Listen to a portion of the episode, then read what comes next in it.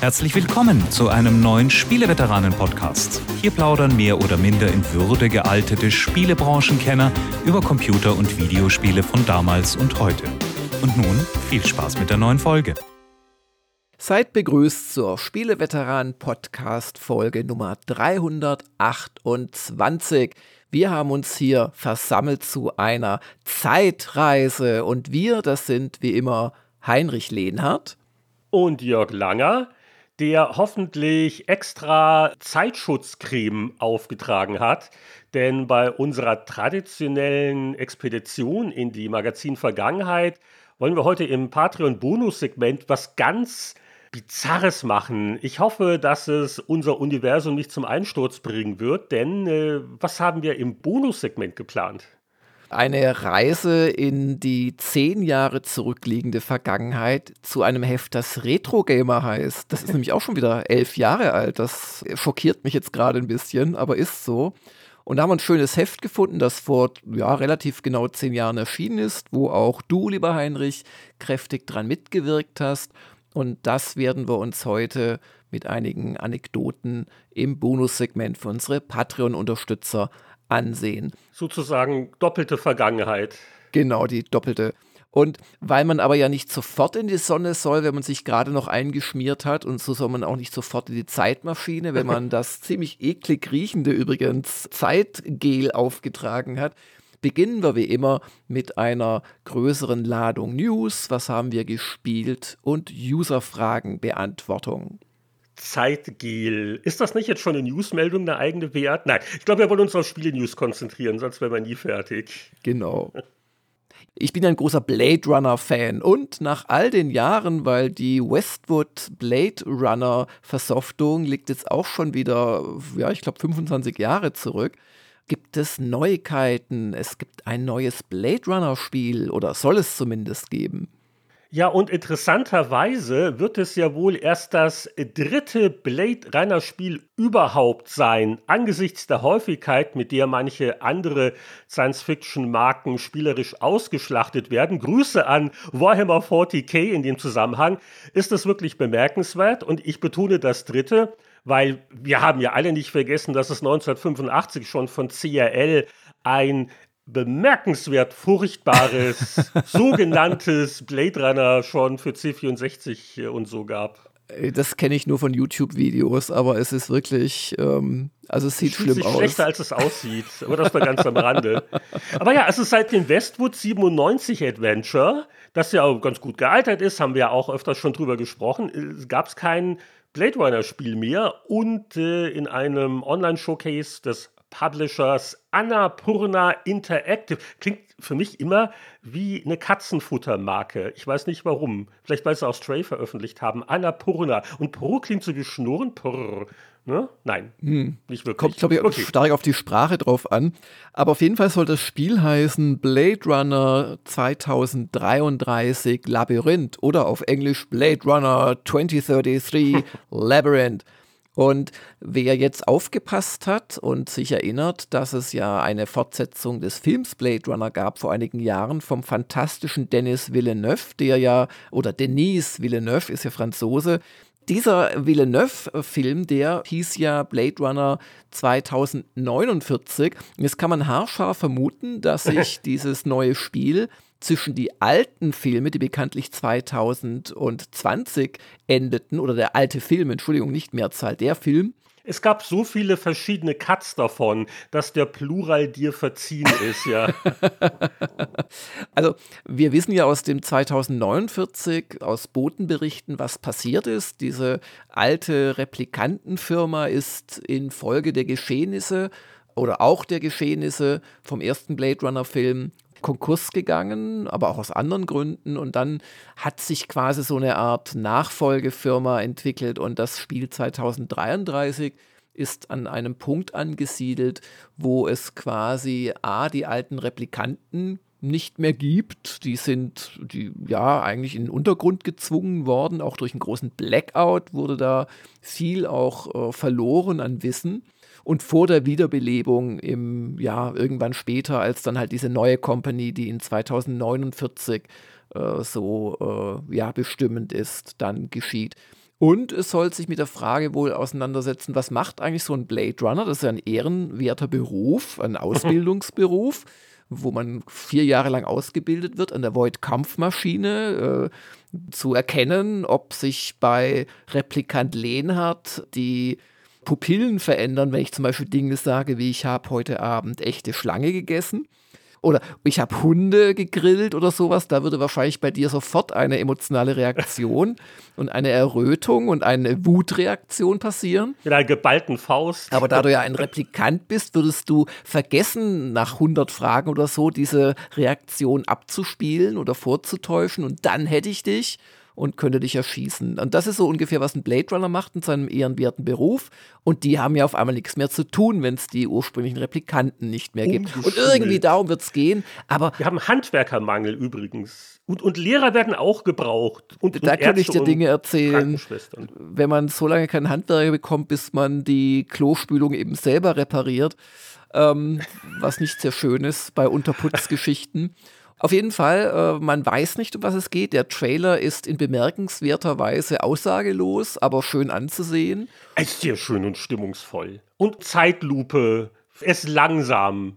Es ist wirklich ein reiner Stimmungstrailer, aber ich glaube, du bist ja so der Geschmackstest als Blade Runner-Fan. Stimmungsmäßig zumindest nichts, was einen jetzt verschreckt. Könnte was werden. Nee, äh, setzt sich auch so ein bisschen tatsächlich zwischen die beiden Hauptwerke, um die es letzten Endes geht, nämlich den Urfilm von Ridley Scott und eben die Neuweiterschreibung des Szenarios in Blade Runner 2049 aber man weiß nicht, was das für ein Spiel werden soll. Du hast allerdings Hinweise. Ja, Hinweise. Diese Tags auf der Steam-Seite eines Produkts, da könnte man was draus lesen. Jetzt werden die aber als benutzerdefinierte Tags bezeichnet. Ich weiß jetzt nicht, ob jetzt der Publisher die eingerichtet hat. Wahrscheinlich haben das nur irgendwelche Fans mal ah, gemacht, die ja, sich ja. gedacht haben, naja gut, Westwood war damals ein Adventure, wird vielleicht auch wieder eins werden. Auf jeden Fall die Tags haben Namen wie Abenteuer, Erkundung, Cyberpunk. Wer hätte das gedacht? äh, aber ich, ich glaube, das ist nicht allzu seriös als Information. Wobei, äh, ja, also von der Trailerstimmung hier, ich glaube, ein Multiplayer-Ego-Shooter wird es nicht werden. Wird es hoffentlich nicht werden, ja. ich meine, welche Chance willst du mit äh, Blade Runner machen? Äh, ich denke auch, das wird, das wird eher, eher was in Richtung, ähm, ja, so Detektiv-Adventure, das wird mich nicht wundern. Ja, also nichts Genaues weiß man nicht, wenn man noch schön spekulieren könnte, die nächsten Monate und Jahre, also einen genauen Termin. 2024 ist so die Schätzung, ja. Die Schätzung, ja. In den nächsten Monaten werden weitere Einzelheiten enthüllt werden, wie das Spielgenre. Wer weiß. Genau, dann äh, eine sehr unerfreuliche Meldung für alle, wo wir gerade beim Thema Adventures sind, für alle Fans von Adventures und insbesondere deutscher Adventures, die Firma Dedelic, die sich ja kaufen hat lassen von Nakon vor einiger Zeit und mit denen zusammen wurde vor kurzem ein Triple A ambitioniertes Spiel, das dann aber eher vielleicht Double B oder Triple C war, nämlich Gollum veröffentlicht.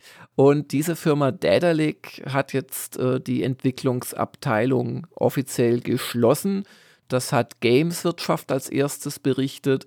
Und das ist eine nicht so schöne Nachricht für alle, die vielleicht äh, noch gehofft haben, dass es weitere dieser wirklich schönen Adventures wie äh, Deponia oder Harveys Neue Augen und so weiter geben würde.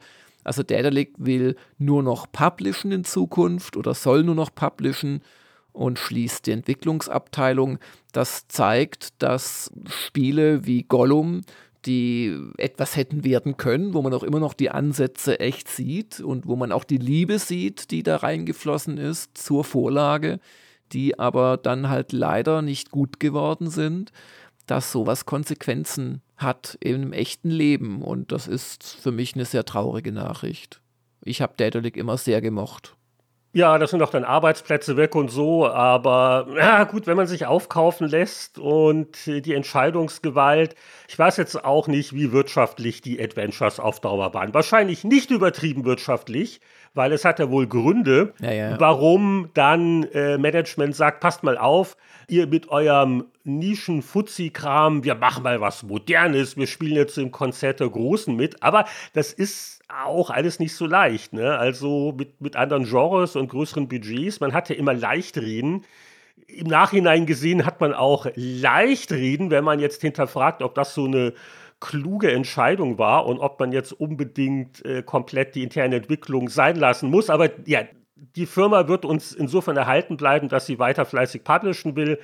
Du, aber es ist so zyklisch auch alles in der Branche. Das ist genauso wie, oh, nur noch Multiplayer. Oh nein, Singleplayer verkauft sich ja doch. Naja. Nur eine Frage der Zeit. Gib dir noch mal fünf bis zehn Jahre und dann, oh, und das ist jetzt unsere Retro-Marke und wo wir jetzt wieder beliebte Adventures fortsetzen. Ja, und die die Leute sind ja nicht auf einmal weg. Sie sind vielleicht weg bei Daedalic, aber es gibt sie ja noch. Und wer weiß, dann machen sich vielleicht fünf daraus selbstständig und machen ein Adventure und haben dann mit ihren viel geringeren Kosten auf einmal wieder das, was sicherlich den Adventures im Bezugssystem einer größeren Firma fehlt, die, die Verkaufszahlen und die Wirtschaftlichkeit, um sie zu tragen. Also das würde ich uns wünschen als äh, Standort und auch den vielen Adventure-Fans da draußen. Und was damit natürlich auch gestorben ist, ist das zweite Herr der Ringe-Spiel, an dem Daedalic äh, wohl schon gearbeitet hatte, auch seit einiger Zeit, also nahtlos in Anschluss an Gollum. Das wird es jetzt nicht geben und wusste man jetzt auch nicht viel drüber und ja. Na gut, sehen wir mal, was da weiter passieren wird. Aber wo es kein Gollum 2 gibt, gibt es dafür das Assassin's Creed 3 V2 aka The Black Flag wahrscheinlich in einer Neuauflage. Black Flag zur Erinnerung war das, wo man quasi das Boxauto, aber es sieht aus wie ein Segelschiff-Minispiel aus dem Assassin's Creed 3 genommen hat und darum ein komplettes Spiel gezimmert. Vielen Leuten hat es gefallen, mir nicht so, aber ich war da einfach nicht auf der Piratenwelle irgendwie damals und ähm, jetzt gibt es eben Gerüchte, dass Black Flag geremaked werden soll. Also ich habe das damals ganz gern gespielt, das Assassin's Creed 4. Black Flag ähm, hat es eine ganz eigene Stimmung und äh, bin, bin da sogar relativ weit gekommen. Und es ist jetzt keine Meldung im Sinne einer offiziellen Ankündigung, aber es wird mal wieder in den Gerüchteküchen gebrodelt. Und äh, ich glaube, Kotaku hat es hier zuerst gemeldet. Gut unterrichtete Quellen wollen den zugeflüstert haben, dass bei einem Ubisoft-Studio, und zwar dem in Singapur, dass die Entwicklung an einem Remake von Black Flag begonnen haben soll. Ob das jetzt stimmt oder ob da auch ein fertiges Spiel rauskommt, das weiß man nie so genau und äh, sowas dauert ja auch alles ein paar Jahre. Weißt du, womit ich das in Verbindung bringe mit der PlayStation 4, die im Launch? Hm, ja, kann ich gut verstehen, ja. Weil die PlayStation 4 kam gerade raus und was kaufe ich mir jetzt noch für ein Spiel dazu? Und wie das ja oft so ist bei neuen Konsolen, ist die Auswahl überschaubar. Und das war halt auch ein, naja, gut, ich glaube, es gab auch eine PS3-Version natürlich noch. Aber wo man gesagt Next Gen Power mit Assassin's Creed 4, vielleicht hatte ich deswegen auch so schöne Erinnerungen dran. Aber gut, der größte Witz wäre natürlich, falls dieses Remake oder Remaster, keine Ahnung, vor dem schon 20 Mal verschobenen Skull and Bones erscheinen würde, dem Online-Piratenspiel, was ja auch so quasi eine Auskopplung aus Black Flag ist. Also der Kreis schließt sich. Naja, ob das eine Auskopplung ist, weiß ich jetzt nicht. Ich habe schon gespielt. Das ist halt so ein Schiffskampf mit anderen Spielern und ein bisschen Inseln erkunden und so. Aber egal, ist ja. Ja, aber die, die Grundidee ja. basierte doch wohl darauf, hey, die Leute fanden die Black fanden Flag. es gut und es geben wir ihnen da einen Multiplayer. Ja, ja, genau. Ja, ja, das mag schon sein, ja. Und online ja, ist ja immer alles besser, wie wir alle wissen. Und hahaha. Ja, aber es gibt News, die mich noch mehr interessieren. Darunter vielleicht Abteilung kurze Messe-News-Updates, dass Microsoft jetzt gesagt hat, äh, so etwa sechs Wochen bevor das Ganze stattfindet, dass man bei der Gamescom dabei sein werde. Und jetzt überlegen wir kurz, was soll denn wenige Tage nach der Gamescom rauskommen? So ein kleines, unbedeutendes Spiel von einem kleinen, unbedeutenden, mittlerweile Microsoft-Studio. Und dann kommen wir auf Starfield. Und das könnte ja vielleicht dann ein Grund sein für Microsoft, da relativ groß aufzutreten. Man weiß es nicht, aber schauen wir mal. Auf jeden Fall eine schöne Nachricht für alle, die überlegen, nach Köln zu reisen. Einige Kilometer weiter im Osten wird dann etwa einen Monat später die Tokyo Game Show stattfinden. Da gibt es so, auch eine kleine Nachricht. Einige Kilometer weiter. Ich, ich, dachte, du redest jetzt von Leipzig als Messestandort, aber nein, viel weiter im Osten. Die, okay. die Tokyo Game Show in Leipzig, genau. Vielleicht wird da eine Videoübertragung gemacht auf einer Leinwand in der Innenstadt oder so. Nein, aber äh, tatsächlich, ich konnte es auch nicht glauben, es taucht in der Ausstellerliste, wo über 600 Aussteller vertreten sind, darunter kleine Indie-Studios und riesige Mobilspielkonzerne, von denen man im Westen noch nie was gehört hat, so in etwa. Da taucht auch Nintendo auf. Und jetzt denkt man sich, ja klar, Nintendo, ja, klar. TGS, die sind ja da immer aber tatsächlich war Nintendo noch nie auf der TGS. Was? Das muss irgendwie so ein Kansai-Region gegen Rest äh, Kanto-Region sein oder Kyoto gegen Tokio. Oder Köln gegen Leipzig, auch eine beliebte Städterivalität. Genau, also bis auf eine Keynote vom seligen Satoru Iwata 2005 gab es Nintendo noch nie auf der TGS und sie werden auch dieses Mal wohl nicht in den Hallen sein, sondern irgendwie äh, nur für Business-Besucher in irgendeinem Saal oder Hotel oder irgendwas.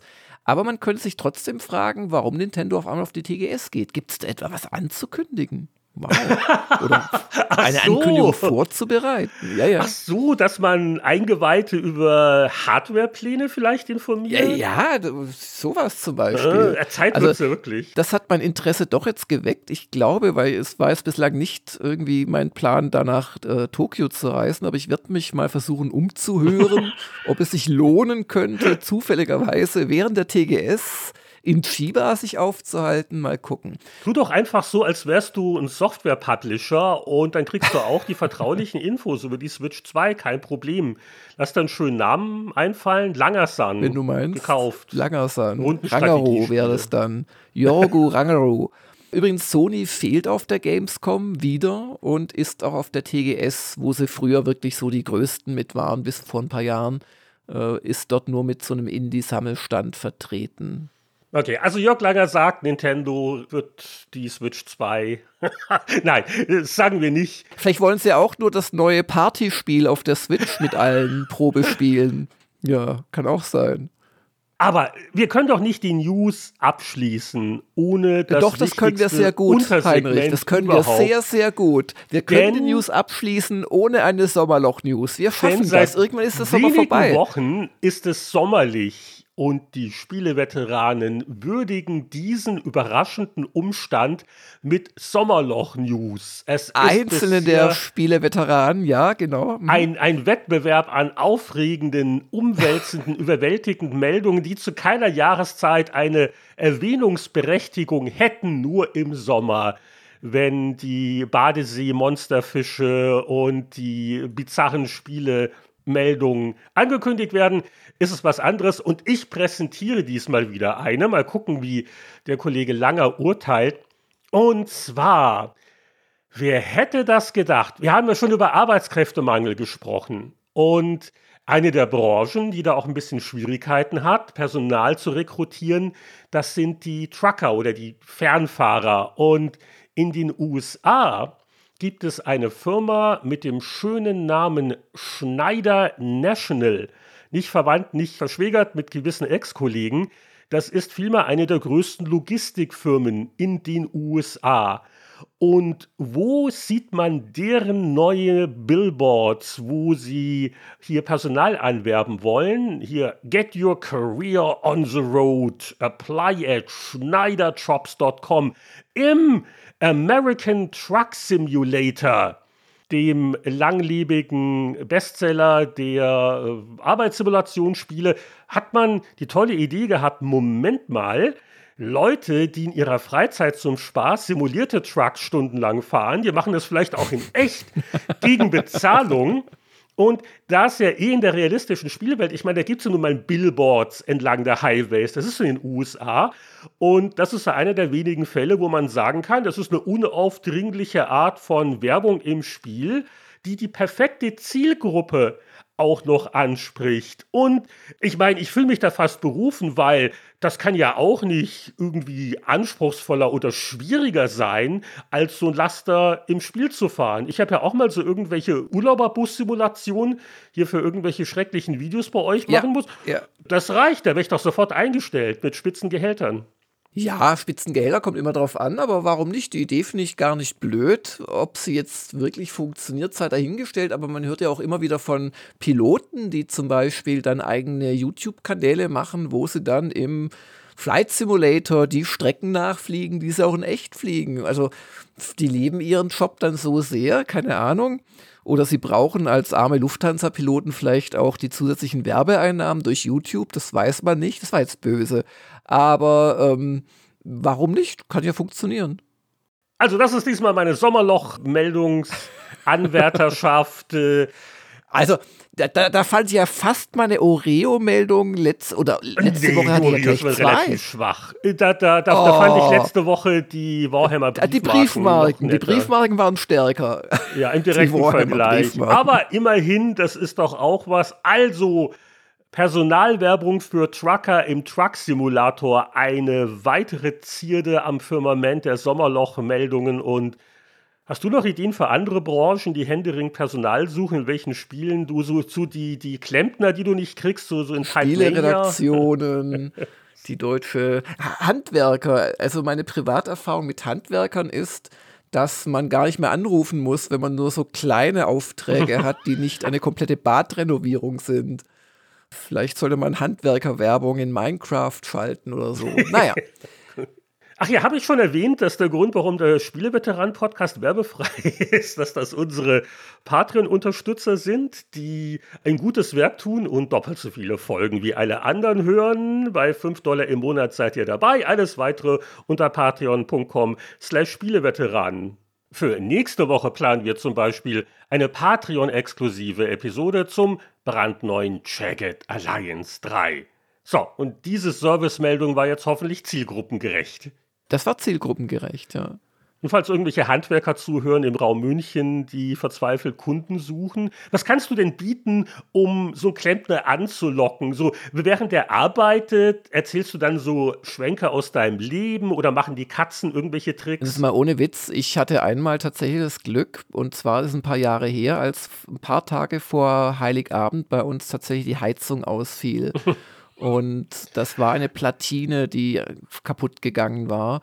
Und der uns vorbeigeschickte Installateur kannte tatsächlich mich noch so aus GameStar-Zeiten, hat er auch schon mal Gamers Global gehört und hat sich wirklich ins Zeug gelegt. Also da, da, aber das funktioniert leider nur selten. Das war wirklich Glück. Und ähm, ich weiß es nicht. Also es gibt bei uns dann einen Café und ähm, ich erzähle auch gerne irgendwelche Geschichten, damit es demjenigen nicht langweilig wird. Es gibt natürlich regelmäßige Pausen, die wir natürlich gerne auch bezahlen als Arbeitszeit.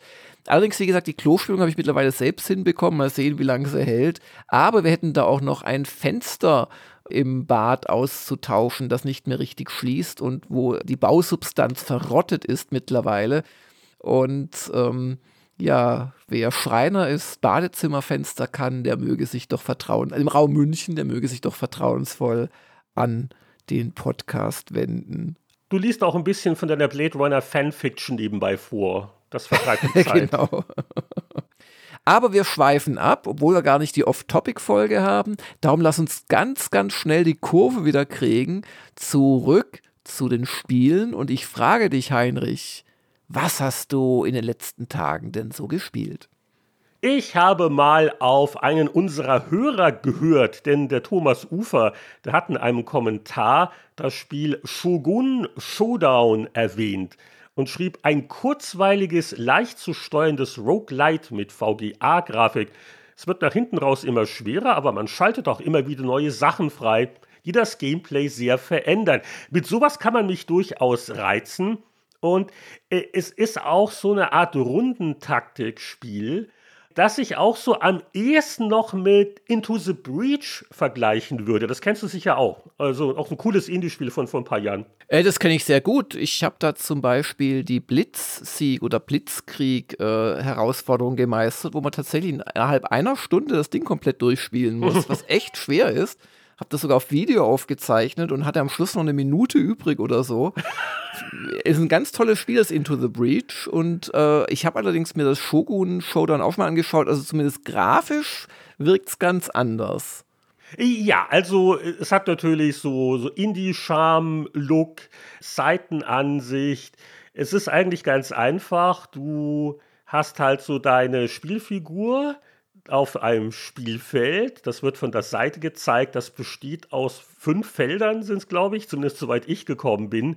Ganz schlicht. Pro Welle tauchen halt dann immer wieder Gegner auf und äh, der Ablauf ist wirklich rundenmäßig und du kriegst auch immer gezeigt, was der Gegner als nächstes macht. Und da wird es interessant und knifflig, weil Dinge wie Waffe bereit machen und dann auch mit der Waffe zuschlagen, das verbraucht jeweils einen Zug, kann man mehrere von den Dingen aneinander rein. Und es gibt auch eine ganz lustige Dynamik. Also zum Beispiel, wenn du jetzt siehst, oh, im nächsten Zug haut der Typ zu, der neben mir steht, dann gehst du halt ein Feld zurück und dann haut der in die Luft. Und noch besser ist es, wenn hinter ihm ein anderer Gegner steht und er die Waffe verwendet, die nach vorne und hinten gleichzeitig haut, denn dann beschädigen sich die Gegner gegenseitig. Und wenn man solche Möglichkeiten erkennt und ausnutzt, da braucht man ein bisschen. Also das Spiel erklärt so die Basics, aber so dieser, dieser Floh und diese kleinen Kniffe rausfinden, äh, man lernt immer mehr dazu. Das ist äh, äh, erstaunlich fesselnd. Aber es ist wirklich eins von den Spielen, du stirbst, du fängst wieder von vorne an. Stört mich aber hier nicht, weil es hat diese Grundkniffligkeit, und nach äh, wenigen Versuchen, ich habe dafür kein Blitzkrieg-Achievement gekriegt, nach wenigen Versuchen habe ich den ersten Boss auch umgehauen. Und dann kriegt man halt diese, diese Totenköpfe, mit denen man dann weitere Waffen oder andere Abilities äh, freischalten kann, die dann im nächsten Run auftauchen können. Und dann gibt es auch immer wieder Möglichkeiten, was abzugraden und da hat man die Wahl und dann kann ich den Cooldown von der Waffe reduzieren oder deren Wirkung erhöhen. Und ich spiele das sogar immer noch in der Demo, weil dadurch, dass es nicht unbedingt leicht ist, ich bin noch nicht mal ins Demo-Ende gekommen, aber das kostet, glaube ich, so um die 10 Euro. Also das wäre mir auf jeden Fall das Geld jetzt auch wert, äh, weil es ist wirklich nett, fesselnd für zwischendurch. So ein schönes, so halbe Stunde für Zwischendurchspiel. Sogar die Steuerung finde ich irgendwie pfiffig. Du kannst das nämlich wunderbar mit, mit, mit Mausrad spielen, weil du kannst eigentlich nur vor und zurück hüpfen mit deinem Typ oder Richtung ändern. Und also das, das geht so leicht von der Hand. Also, lieber Thomas, herzlichen Dank, du hast das richtig gerochen. Das Shogun, ich will dauernd sagen Shodan, weil wir neulich System Shock hatten. Aber nein, Shogun Showdown. Das macht Spaß, das werde ich noch ein bisschen weiterspielen. Und ich weiß nicht, haben wir jetzt hier Jörg vielleicht sogar in Versuchung gebracht, ne? Das ist doch dein Beuteschema. Äh, also eigentlich schon, also Shogun sowieso und äh, ja, du hast ja schon gesagt, Into the Bridge hat mir sehr gefallen. Also wenn es nicht den User-Hinweis gäbe und deine Aussagen, hätte mich es kalt gelassen. Ich hatte das nämlich sogar schon mal angeschaut. Mal gucken, aber was ich eigentlich nicht so mag, weswegen ich auch nicht der größte Darkest Dungeon-Fan bin, ist diese seitlich gezeigte, ähm, ja, Rundentaktikmäßige, das irgendwie gefällt ja, mir das nicht so. Aber mal es, gucken. Es, es, funktioniert hier sehr gut. Aber man muss es, ja, genau, Viertelstündchen spielen, mal gucken, ob es Klick macht. Vielleicht mal eine Chance geben, genau. Ja, ich glaube, es gibt da sogar eine kostenlose Probeversion, genau, und dann kann man das ja mal, ja. Was ich gespielt habe, ist auch kostenlos, aber es ist ein bisschen komplexer. Und zwar habe ich mich tatsächlich nach all den Jahren erstmals beschäftigt mit Open General. Open General ist eine Art, ja, ähm, Engine-Frontend-Geschichte in so einem Look, der zwischen Windows 3.1 und Windows 95 liegt und wo Fans quasi die Panzergeneral-Engine nachprogrammiert haben ah. und wo andere Fans, und das gibt es seit 20 Jahren oder 30, also wirklich hunderte von Szenarien gemacht haben. Es gibt allein Dutzende von offiziellen Kampagnen, die sozusagen im Hauptkanon drin sind. Und dann gibt es noch zahlreiche andere, die man dann irgendwie einfach als eine Art ZIP-File irgendwo auf irgendwelchen Fans oder Messageboards finden kann. Und ich bin darauf irgendwie gekommen, weil ich bei meinen Eltern war vor ein paar Wochen und hatte nur ein Mac dabei. Und für ein Mac gibt es ja wenig Spiele und so weiter. Meine Aber bald kommt ja Death Stranding für Mac, das wird alles ändern. Ja, gut aufgepasst. Ja, eine der exklusiv Patreon-Folgen-News von letzter mm. Ausgabe. Aber lange Rede, kurzer Sinn. Ich habe dadurch wirklich äh, in den letzten Wochen immer mal wieder ein Stündchen hier und zwei Stündchen dort mit Open General mich beschäftigt. Panzergeneral von SSI gibt es ja nicht mehr. Was es gibt und was auch sehr beliebt ist, ist Panzerkorps. Da ist vor mittlerweile auch schon wieder zweieinhalb Jahren Panzerkorps 2 rausgekommen bei Slytherin und äh, mittlerweile sind also mindestens 298 kostenpflichtige DLCs dafür auch erschienen. Das zeugt von der ungebrochenen Beliebtheit dieses Spielprinzips, das man zusammenfassen könnte als ein puzzleartiges Verschieben von relativ authentisch aussehenden kleinen Panzer und sonstigen Militärgerätsmodellen auf einer Hexfeldkarte und wo man unter Zeitdruck äh, bestimmte Stellen einnehmen muss und, und das ist wahrscheinlich überhaupt das Geniale gewesen an dem alten SSI-Spiel, was halt jetzt fortgeführt wird, dass du eine Kernarmee hast, äh, die immer weiter ausgebaut werden muss und wo der große Trick ist, nie Verluste zu haben, weil wenn man diese Spiele ehrlich spielt und verliert in der ersten Mission eine Kerneinheit, in der nächsten eine, in der vierten nochmal zwei, dann kann man das Spiel neu starten, weil spätestens dann beim Kampf um Moskau oder was auch immer dann irgendwann kommt, es gibt auch Kampagnen auf alliierter Seite natürlich, hat man irgendwann keine Chance mehr. Aber trotzdem, das ist sehr motivierend, weil quasi wie eine Rollenspieltruppe so nach und nach einem die Leutchen ins Herz wachsen. So. Und das Open General hat das auch, sieht ungefähr so aus, wie Panzergeneral 3D damals aussah, was ja wirklich Mitte, Ende der 90er super aussah. Gut, mittlerweile sind ein paar Jahrzehnte vergangen, es sieht nicht mehr so super toll aus, aber man kann es schon lassen. Und das Ganze findet halt mit einer, wie gesagt, nicht so ganz schnittigen Benutzeroberfläche statt, aber der Hammer sind halt die vielen Missionen.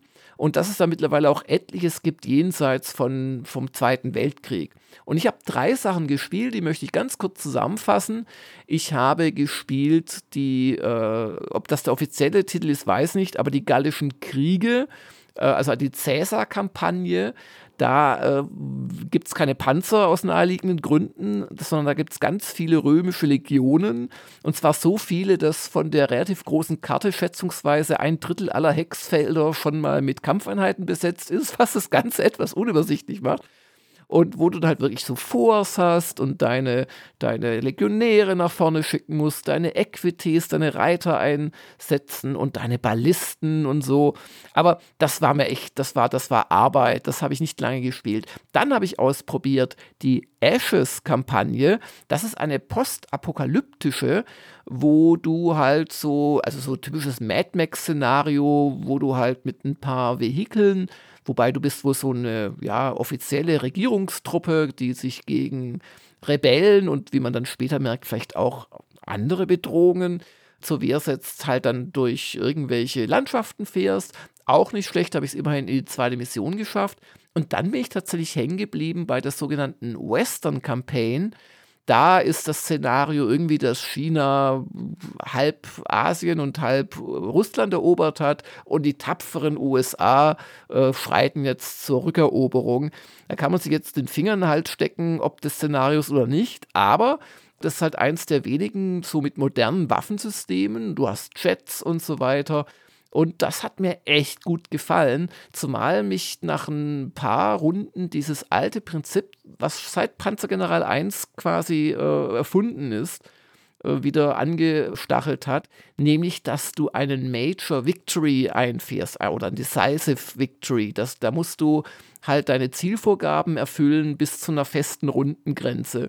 Und das macht selbst solche Einsätze, die einfach zu gewinnen sind, wenn du beharrlich dich vorarbeitest, macht das auf einmal hammerschwer, weil du musst halt unter Umständen auch vorpreschen oder irgendwelche Hubschrauber, äh, äh, Infanterie irgendwo ganz weit hinten abwerfen, um das irgendwie zu schaffen. Du hast ganz viel weitreichende Artillerie, die auch weitreichend andere Einheiten verteidigt. Du hast Flaksysteme, Raketen, äh, Luftabwehr und so weiter.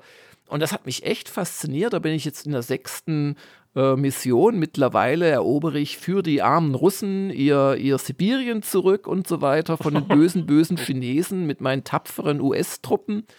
Und es macht echt Spaß. Es gibt auch ein paar Details, die es im Urpanzergeneral nicht gab. Zum Beispiel kannst du nicht nur deine Core-Einheiten äh, ausbauen und die auch upgraden in bessere Waffensysteme, sondern du kannst ihnen auch Attachments geben.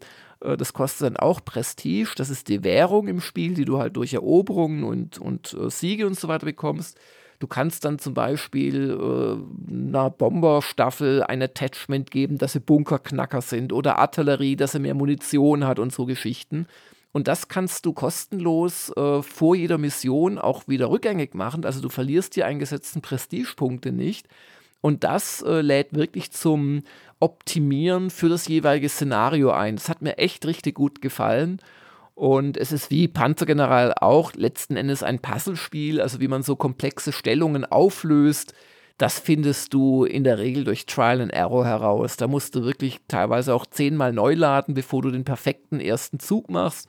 Aber so kannst du es dann halt auch schaffen, in, keine Ahnung, sieben Runden Soul zu befreien und so Geschichten. Und also ganz ehrlich, dafür, dass es ein uraltes Spielprinzip ist von 1900, ich glaube 95, wann der erste Panzergeneral rauskam, spielt sich's immer noch erstaunlich gut. Ich hatte natürlich auch mit Panzercore 2 meinen Spaß, aber ich machte halt nicht diese DLC-Geschichten mit, da wirst du ja wahnsinnig. Aber das war jetzt wirklich mal ein, ein angenehmer A-Retro, aber gleichzeitig halt durch diese ganzen Szenarien auch ganz neuer Ausflug für mich in das schöne, alte, rundenbasierte Hexfeld-Militärgenre.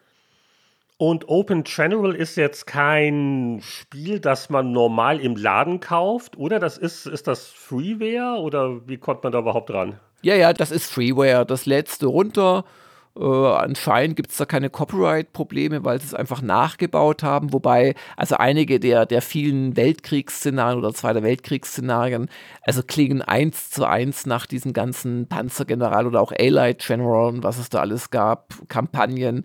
Aber ich denke, ja, dass die nicht mehr existierende Firma SSI einfach kein Interesse hat, da Leute wegen der im Nachbau von ihren ehemaligen Kampagnen anzugehen. Also insoweit, das ist schon legal und wenn dann Szenario fiktiv ist, sowieso. Also das kann man sich einfach angucken, wenn man Interesse hat. So, wir haben noch eine ganz friedliche Hörerfrage und zwar stammt die diesmal von Bernie64 gibt es für euch eine Art goldene Ära zwischen damals und heute und er erklärt noch ein bisschen, was er meint. Meiner Wahrnehmung nach, möglicherweise nostalgisch verklärt, erschienen in den Jahren 1996 bis 1999 gefühlt überproportional viele neuartige, genreprägende Meisterwerke besonders mit dem Sprung in 3D und mit Spielen wie Mario 64, Zelda, aber auch Resident Evil, Metal Gear Solid und so weiter. Gefühlt sind für mich seit dieser Zeit alle Spiele danach zwar grafisch und von der Inszenierung her natürlich noch besser geworden, aber spielerisch war es doch seitdem mehr Evolution denn Revolution. Ähm, geht ihr da mit mir oder wie seht ihr das als Profis? Also da gehe ich nicht mit. Das ist jetzt schon eine sehr videospielzentrierte Frage vom Bernie64. Ich habe aber das zum Anlass genommen, mal wirklich so ein bisschen die Jahre durchzugehen. Und ganz ehrlich, man findet immer wieder ganz spannende Jahre liegt halt immer ein bisschen am eigenen Standpunkt der eigenen Spielesozialisierung, betont man eher neu erschienene Hardware-Plattformen oder auch 3D-Meilensteine im PC-Bereich oder vielleicht eher die eigenen Genres. Und ich muss sagen, ich bin beim Jahr 1991 hängen geblieben da erschien zwar nicht Panzergeneral, aber es erschien da unter anderem das epochale Werk, das ja in sich wirklich unglaublich viel beeinflusst hat, Civilization. Also das erste Civilization von Sid Meier erschien da. Es kamen da Sachen raus wie Monkey Island 2, äh, die Lemmings kamen raus, äh, es kam Battle Isle raus und so weiter und so fort. Also ein ganz tolles, ja, Populus 2 Wing Commander 2. Also 1991 war ein ganz, ganz toller Jahrgang, der mir halt vielleicht auch in Erinnerung geblieben ist, weil es mein letzter unschuldiger Jahrgang war, so als äh, Schüler. Und 92 war ich dann fertig mit der Schule. Das war so das letzte Jahr, wo ich nicht groß an die Zukunft denken musste. Einfach Stunden, Tage und Wochen lang spielen konnte und wo auch noch derart fantastische Titel wie die gerade zitierten rausgekommen sind. Und bei dir? Ja, das ist so eine schwere Wahl. Da gäbe es so viele würdige Jahre, dass ich jetzt hier auch die Nostalgie-Lebensabschnittskarte ziehe und sage mal einfach 1987, da durften wir das erste Spiele-Special namens Powerplay beim Verlag Markt und Technik machen und es brodelte links und rechts, was Hardware-Plattformen angeht. Also 8-Bit war noch ein echtes Thema, C64 natürlich, es gab auch noch CPC, äh, Atari ST und Amiga natürlich. Also diese Vielfalt war unglaublich aufregend. Und bei den Videospielen hat sich natürlich auch viel geregt wieder. NES Master System, die 16-Bit-Konsolen von Sony und Nintendo hatten wir noch nicht, aber 87 kam das Japan-Import PC Engine bei uns rein mit der fantastischen R-Type-Umsetzung. Und äh, ja, so zwei meiner absoluten All-Time Classics kamen auch dieses Jahr raus. Äh, Maniac Mansion auf dem Commodore 64 und äh, am Jahresende das Spiel, wegen dem ich mir doch noch ein ST kaufen musste, nämlich Dungeon Master. Die Grafikfaszination, die Benutzeroberfläche, der Echtzeitablauf, dieses Echtheitsgefühl, konnte Sachen werfen und manipulieren und es war wirklich ein ganz neues Spielgefühl, äh, zumindest in dem Genre. Sowas hatten wir noch nicht erlebt und wenn ich das alles so mal zusammennehme, würde ich wohl sagen, mein Jahr wäre 1987. Wobei, eine Zeitperiode möchte ich nochmal hier auch herausstellen, und zwar die späten 90er. Zwar so zwischen 97 und 2001, so vier, fünf Jahre, da erschienen Ultima Online, das erste, also wirklich große, moderne MMO. Dann kam 98 Half-Life, ganz neue Art des Shooters, des Actionspiels, Storytelling. 2000 die Sims, ein sehr ungewöhnliches Spiel, hat den Mainstream-Markt erobert. Und 2001 ein gewisses Grand Theft Auto 3, was ja so ein bisschen die Blaupause war für das 3D Open World Action Adventure, wenn man so will.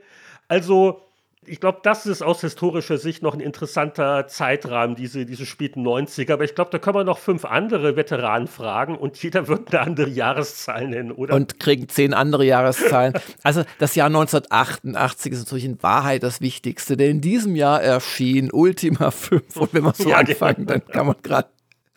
Sehr schöne Frage. Tolle Frage, genau, die passt dann auch jetzt gleich zur Zeitschriften Zeitreise. Wagen wir uns, hast du das äh, Zeitgel auch überall aufgetragen?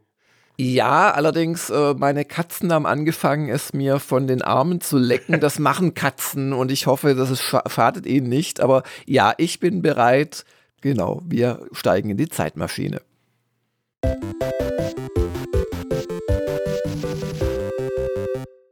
Einmal im Monat werden die Spieleveteranen mit der Vergangenheit konfrontiert, denn da blättern sie in Spielemagazinen, die vor 10, 20 oder gar 30 Jahren erschienen sind. Das sind mitunter auch Spielemagazine, wo sie direkt mitgewirkt haben und äh, da können wir dann mal wieder verblüfft feststellen, was da so alles geschrieben wurde, was es für bemerkenswerte Titel gab, was es vielleicht auch für kuriose Geschichten gab. Ach ja, und das machen wir wie so oft äh, schön in chronologischer Reihenfolge, also von vorne nach hinten sozusagen.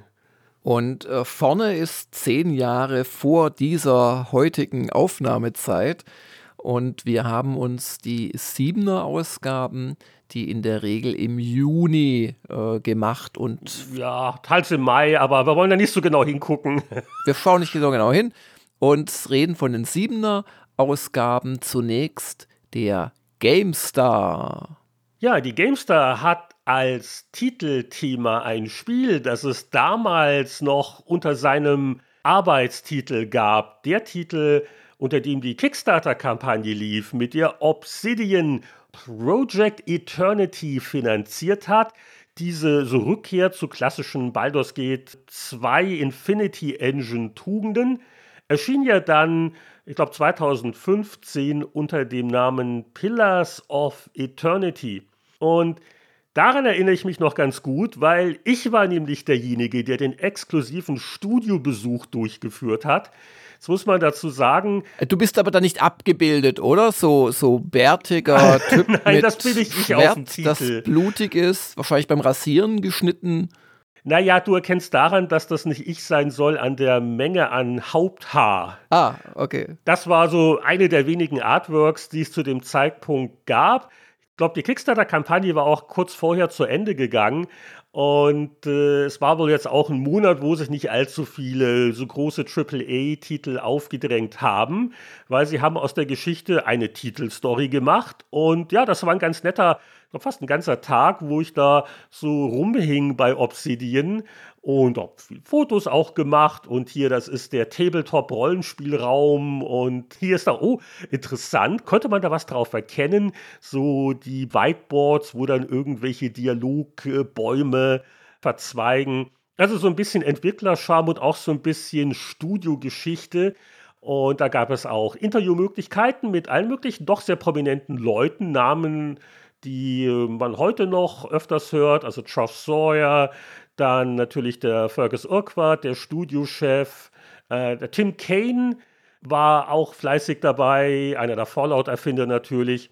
Und äh, man hat halt viel gefragt und äh, auch die, die Screenshots, das waren Sachen, die haben sie halt mal gebastelt. Es gab relativ wenig wirklich äh, schon Spiele in Aktion zu sehen und selber spielen ging noch gar nicht. Also das war wirklich so ein, ein First Look, ein recht ausführlicher der ja, auch schon wieder zehn Jahre her ist, erstaunlich. Hat auch das Layout auch schön umgesetzt von der GameStar, muss ich mal sagen. Dafür, dass wir bei den Screenshots ein bisschen eingeschränkt waren.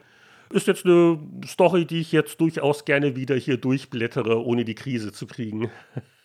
Ja, ich finde solche Studiobesuche auch immer spannend, vor allem wenn man wirklich da auch die Exklusivbeachtung bekommt und als einziger da ist. Und das gab es zumindest für mich in den letzten Jahren immer, immer seltener, weil ich einfach nicht mehr ein derart wichtiges Magazin betreue.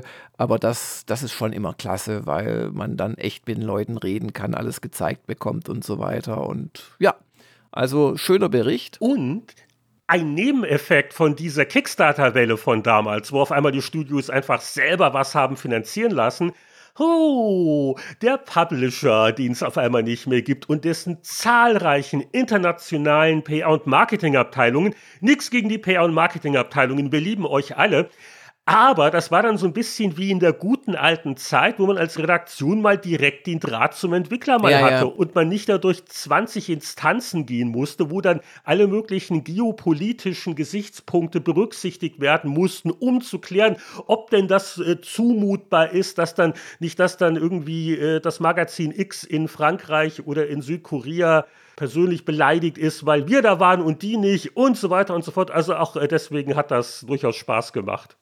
Aber sag mal, Heinrich, das Editorial, das hast nicht du geschrieben, Nein. oder? Über den Reiz von Retro. Ja, das fand ich jetzt sehr, sehr amüsant, äh, was da vor zehn Jahren im Editorial geschrieben worden ist.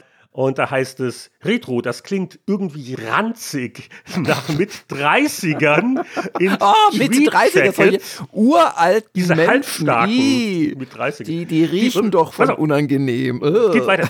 Die, die, in abgewetzten Schalensesseln lümmeln und im Takt von Bonnie Tylers Total Eclipse of the Heart Eierlikör aus Schokohütchen schlürfen. Darf ich das kurz einwerfen? Als großer Irland-Fan, da begegnet man ständig mit 30ern, aber auch mit 70ern in ihren Tweed-Jackets, noch so aus echter Schafswolle.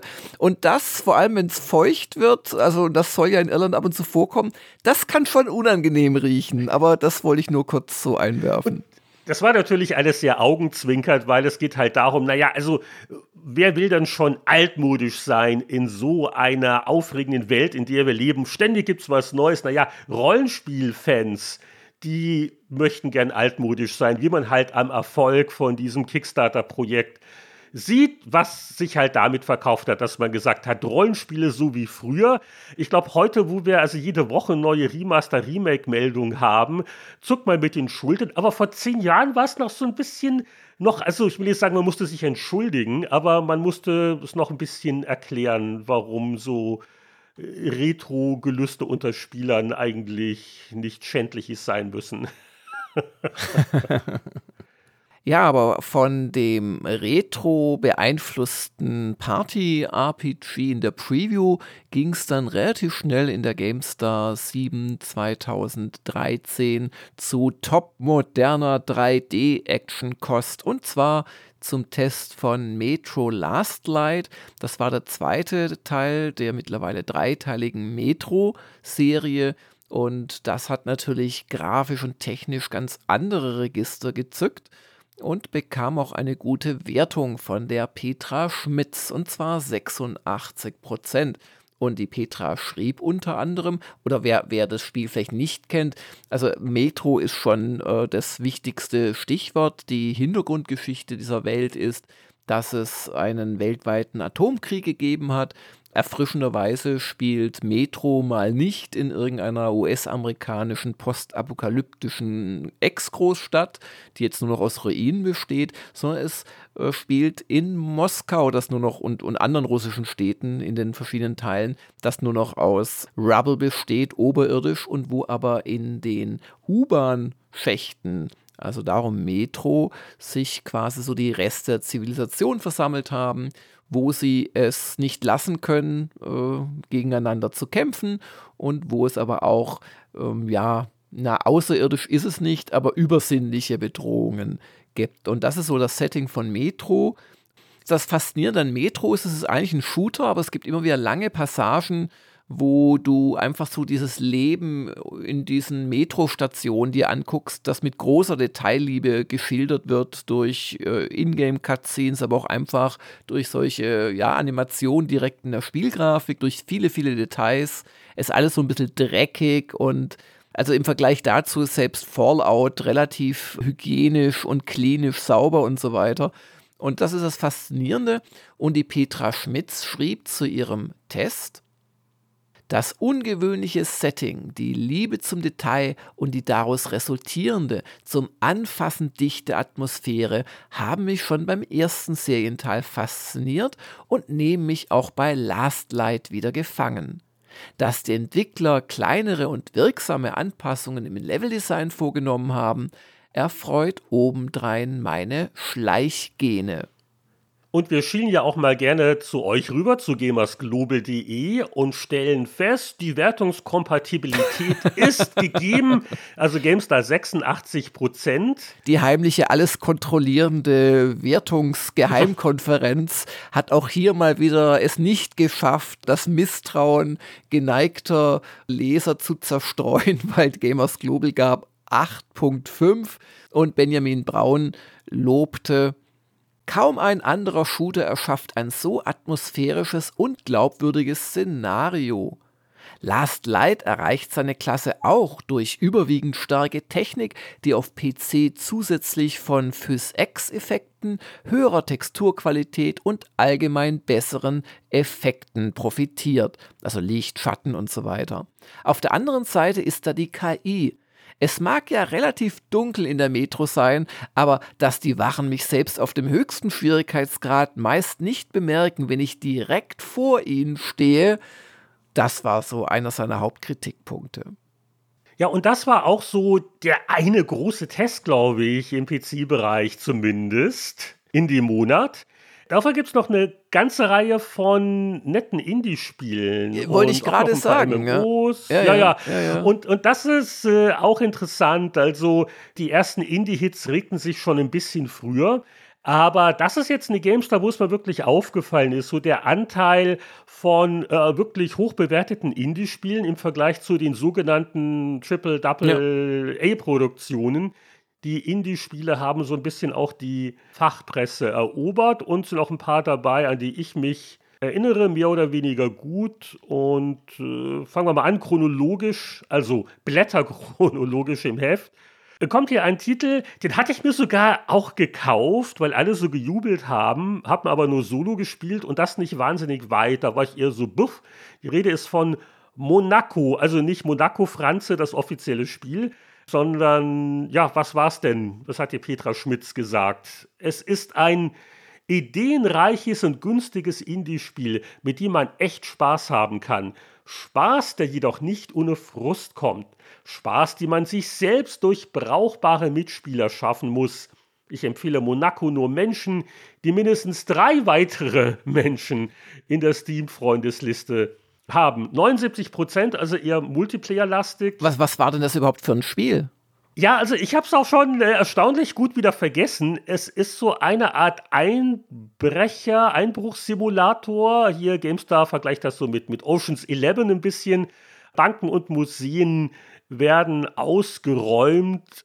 Also es gibt äh, acht verschiedene Diebe mit besonderen Fähigkeiten und Planung und Ausführung als Solospiel. Ah, hier, guck mal, unter Schwächen. Für Solisten frustrierend. Lag nicht nur an mir. Und ich habe es halt wirklich nie im Koop ausprobiert. Und auch der zweite Meinungskasten im Test vom Jochen Gebauer, der ist also auch ein bisschen freundlicher, äh, weil er das halt eher als Koop-Erlebnis auch mitgekriegt hat. Wahrscheinlich war dann auch die 79 so eine Kompromisswertung. Und äh, ja, hatten alle mal viel drüber gejubelt, aber als Solospiel war es eher pff, für mich. Ja. Sagt mir nichts, dafür sagt mir wesentlich mehr Remember Me. Das sagen wir uns jede Woche hier im Podcast, ob wir uns daran erinnern, was. Genau, die, das Spieleveteran-Motto. Remember Me, ich bin's doch, der Jörg. genau, darum müssen wir auch. Das ist nicht für euch, liebe Zuhörerinnen und Zuhörer, das ist für uns, müssen wir uns auch immer gegenseitig versichern, dass wir den Namen des anderen noch kennen. Darum diese etwas gekünstelt wirken und das sagt Heinrich Lehnhardt und der begrüßt Jörg Langer. Ja, ganz wichtig. Jedenfalls, Remember Me, das Erstlingswerk von Don't Not und wurde von Daniel Maczewski aus dem Stand mit 81% bewertet. Und er frohlockte zu diesem Spiel, das letzten Endes so eine Mischung aus verschiedenen Genres war. Das äh, schreibt er aber auch selbst in seinem Meinungskasten. Zugegeben, ich hatte Remember Me nicht auf dem Schirm. Umso überraschter war ich, wie gut den Entwicklern die Mischung aus Kämpfen, Klettern und spannender Geschichte gelungen ist. Alles verpackt in ein so ungewöhnliches wie stimmiges Science-Fiction-Szenario. Ebenfalls hat es mir das innovative Kampfsystem angetan, das ich komplett auf meinen Spielstil hin gestalten kann und das einfach cool aussieht. Ich hatte den Namen damals auch mitgekriegt, aber ich habe es nie selber gespielt, deswegen ausnahmsweise gebe ich mal keinen Senf dazu.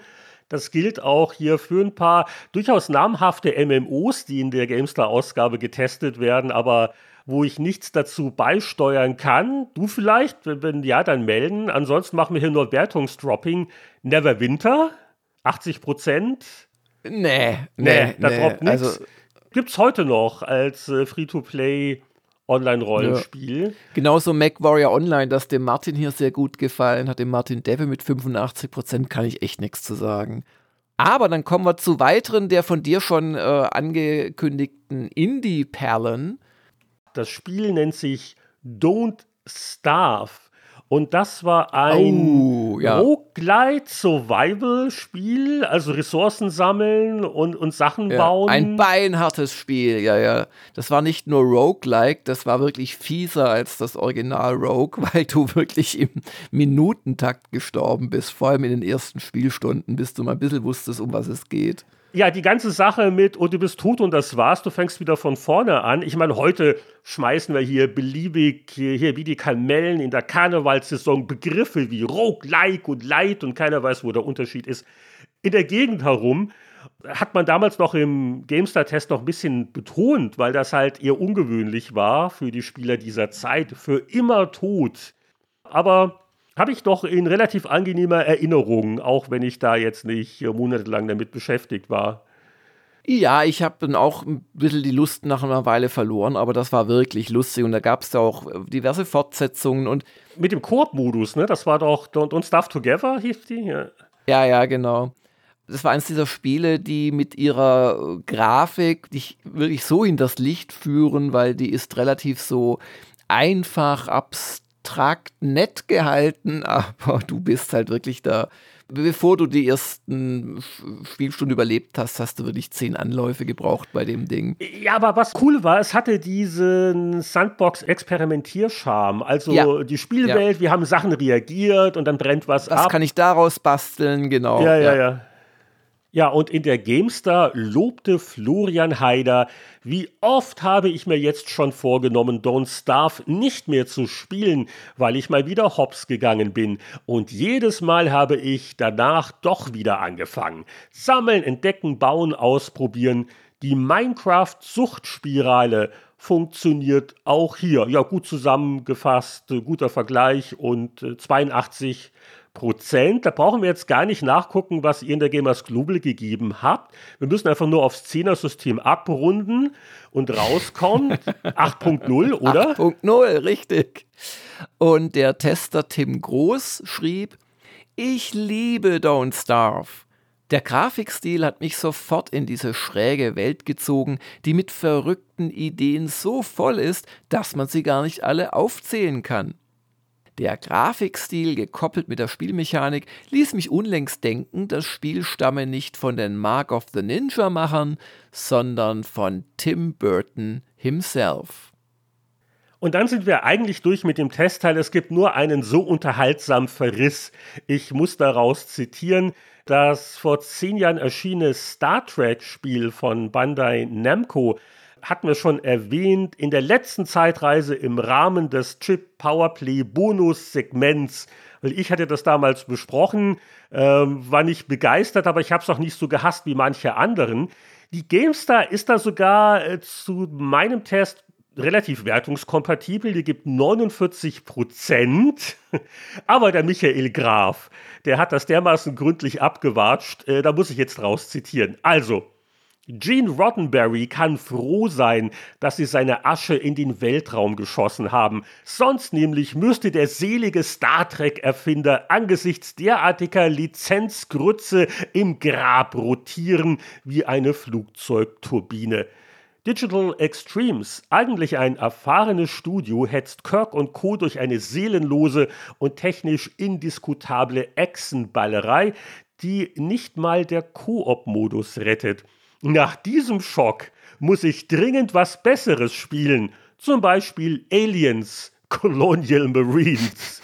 Das sind natürlich die Maßstäbe, die, äh, ja, also, wie sie noch auf 49 gekommen sind, weiß ich nicht, aber das war jetzt richtig deftig. Aber wir haben noch ein Videospiel, äh, aus dem Juni 2013 und ich will jetzt nichts spoilern, aber ich glaube, das wurde bei euch ein bisschen besser bewertet als dieses Star Trek hier in der GameStar. Ja, aber ist auch so ein unbekanntes Spiel, äh, pff, irgendwann im Juni erschienen, da kommt ja nichts raus im Juni 2013, also ähm, The Last of Us, das hat bei Gamers Global äh, immerhin eine 9.0 bekommen, obwohl wir uns in dem Fall nicht an GameStar orientieren konnten über die geheime Wertungskommission, weil als PC-Magazin hatten sie da einfach Pech. Ja, PlayStation exklusiv, das war noch Zeiten. Sogar äh, PlayStation 3 wohlgemerkt, ne? Da habe ich es ja zum ersten Mal gespielt. Genau, ja, zehn Jahre her. Und ein gewisser Jörg Langer lobte, mit der fulminanten Eröffnungsmission hat mich The Last of Us sofort in seinen Bann gezogen. Wenn ich aus der Nähe Gegner töte, wirkt das so richtig roh und brutal und blutig, aber eben nicht nach Schockeffekt für testosteronsüchtige Jünglinge, sondern nach hier wird nichts beschönigt. Aus der Ferne wiederum zählt jeder Schuss und zwar in beide Richtungen. Mehr als drei, vier Treffer steckt mein Held nicht ein. Dankbarkeit kommt bei mir auf, wenn mir meine Gefährtin eines der seltenen Medipacks zuwirft. Aber natürlich habe ich auch zu meckern gehabt. Und das ist übrigens dasselbe wie im, im, in Last of Us 2. Es stört mich einfach. Wieso lässt nur etwa jeder dritte besiegte Gegner ein paar klägliche Patronen zurück, wenn er gerade noch zig Schüsse auf mich abfeuern konnte und folglich nicht unter Munitionsknappheit zu leiden schien. Doch, der hat die abgefeuert, deswegen ist nicht mehr viel übrig. Ja, Videospiele-Logik, bitte, komm. ja, aber äh, unabhängig davon, ob ich ihn sofort töte oder erst nach einem mehrminütigen ja. Schusswechsel, bleiben immer zwischen 0 und 2 Patronen übrig. Aber das ist ein Survival-Spiel, das muss knapp sein. Das ist so das Taschengeld hat nicht für mehr Kugel gereicht. Ja, aber für, für mich ist es auch Survival, wenn er jedes Mal drei Magazine verlieren würde, weil ich so schlecht treffe. Für mich ist Survival auch, wenn ich ein Maschinengewehr mit 1000 Schuss hätte. Ach, niemand versteht mich. Ich habe das Gefühl, als hätten wir sehr viel über The Last of Us die letzten Monate geredet, aber das war natürlich immer die Serie. Die kam ja Anfang des Jahres raus und hat uns ja auch sehr gut gefallen und auch anderen Leuten und war auch ein riesiger Erfolg. Und die war dermaßen in den Medien, dass jetzt irgendwie dieser Geburtstag für das Spiel fast ein bisschen relativ untergegangen ist. Aber ja, 14. Juni 2013 war der Erscheinungstermin. Ja. Und vor zehn Monaten erst rausgekommen ist ja die PC-Version von The Last of Us Part 1. Wer den nicht mitgekriegt hat, ist immer noch ein sehr schönes Spiel.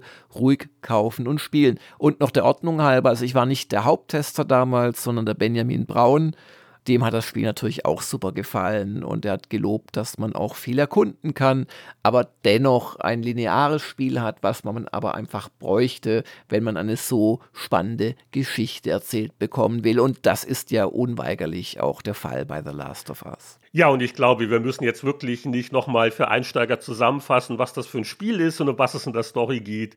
Ist hinreichend diskutiert worden und äh, ich hatte es ja sogar um für die Serienstimmung zu kommen, nochmal neu angespielt. War immer noch sehr angetan. Äh, ist wirklich ein Klassiker, das ganze Storytelling. Im Nachhinein gesehen ist man ja immer klüger, aber äh, 9-0 war ja fast ein bisschen zurückhaltend. Ne? 9-5 wäre ja auch gegangen, oder? Ja, man musste ja vielleicht sich die Option bei der Bewertung des zweiten Teils noch offen halten. Gut, das äh, wollen wir jetzt nicht weiter vertiefen, inwieweit der Luft nach oben gebraucht hätte. Aber ja, zehn Jahre The Last of Us, Kinders, Kinders, gut. Aber das war's dann auch mit 2013, oder? Oder gibt es ein Bonussegment für unsere Patreon-Unterstützer? Die dürfen, Schrägstrich müssen jetzt nachsitzen. Da begeben wir uns in die vor zehn Jahren veröffentlichte Retro-Gamer. Und für alle anderen geht schnurstracks weiter ins Jahr 2003. Und vor uns liegt die GameStar 7 2003, vor 20 Jahren. Und ich bin ja immer so abwechselnd ganz zufrieden und dann auch nicht so mit unseren Titelbildern. Das ist wieder eine gute Ausgabe, würde ich sagen, oder? Drei Figuren aus drei Spielen. Ja, wenn du meinst, hatten wir nicht erst vor wenigen Monaten schon mal so eine Mischmasch-Titel-Illustration und da hast du noch so verlegen gemeint, naja gut, das war in einem Monat, da ging es irgendwie nicht anders und mit den Themen. Ja. Und, und jetzt schon wieder so ein. Ja, aber aber, aber dieses Mal ist es ja ein Thema, das aus drei Figuren besteht. Und zwar guckt ein Gears of War Söldner so ein bisschen kernig in die, nach rechts von ihm aus, von ihm aus gesehen nach links, von uns aus gesehen nach rechts.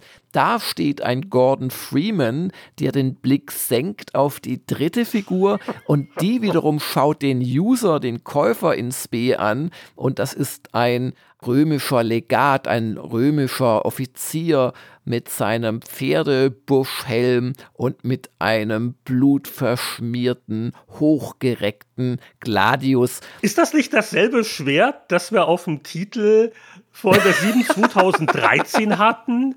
Pillars of Eternity? Das ist doch das Schwert. Das ist möglich, dass sich bei Pillars of Eternity jemand das geklaut hat, genau.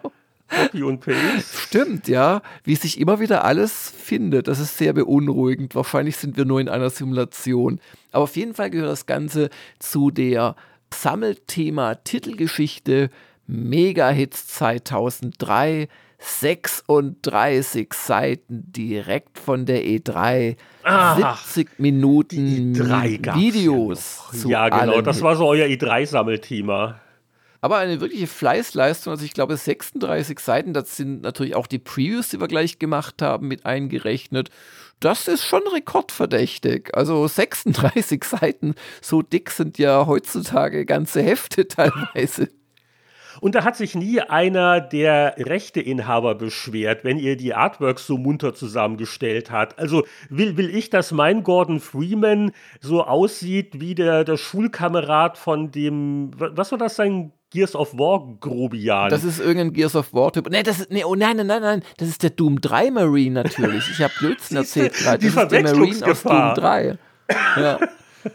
wenn, du schon mal es nicht auseinanderhalten kannst nach 20 naja, Jahren. Naja, gut, es sind 20 Jahre vergangen. Ich bitte dich, ich kann mich nicht mehr erinnern, was wir vor 20 Minuten noch besprochen haben. Aber ähm, nein, ich finde das ein schöne Artwork und da war auch jeder G adelt, wenn er von den vielen hundert Spielen aus so einer E3-Woche zu den drei gehört, die vom damals ja sehr bedeutenden GameStar-Magazin ausgesucht wurden. Das ist jetzt sehr schön verkauft, aber ich empfinde diese Knuddelmuddel-Titel immer noch als Verlegenheitslösung.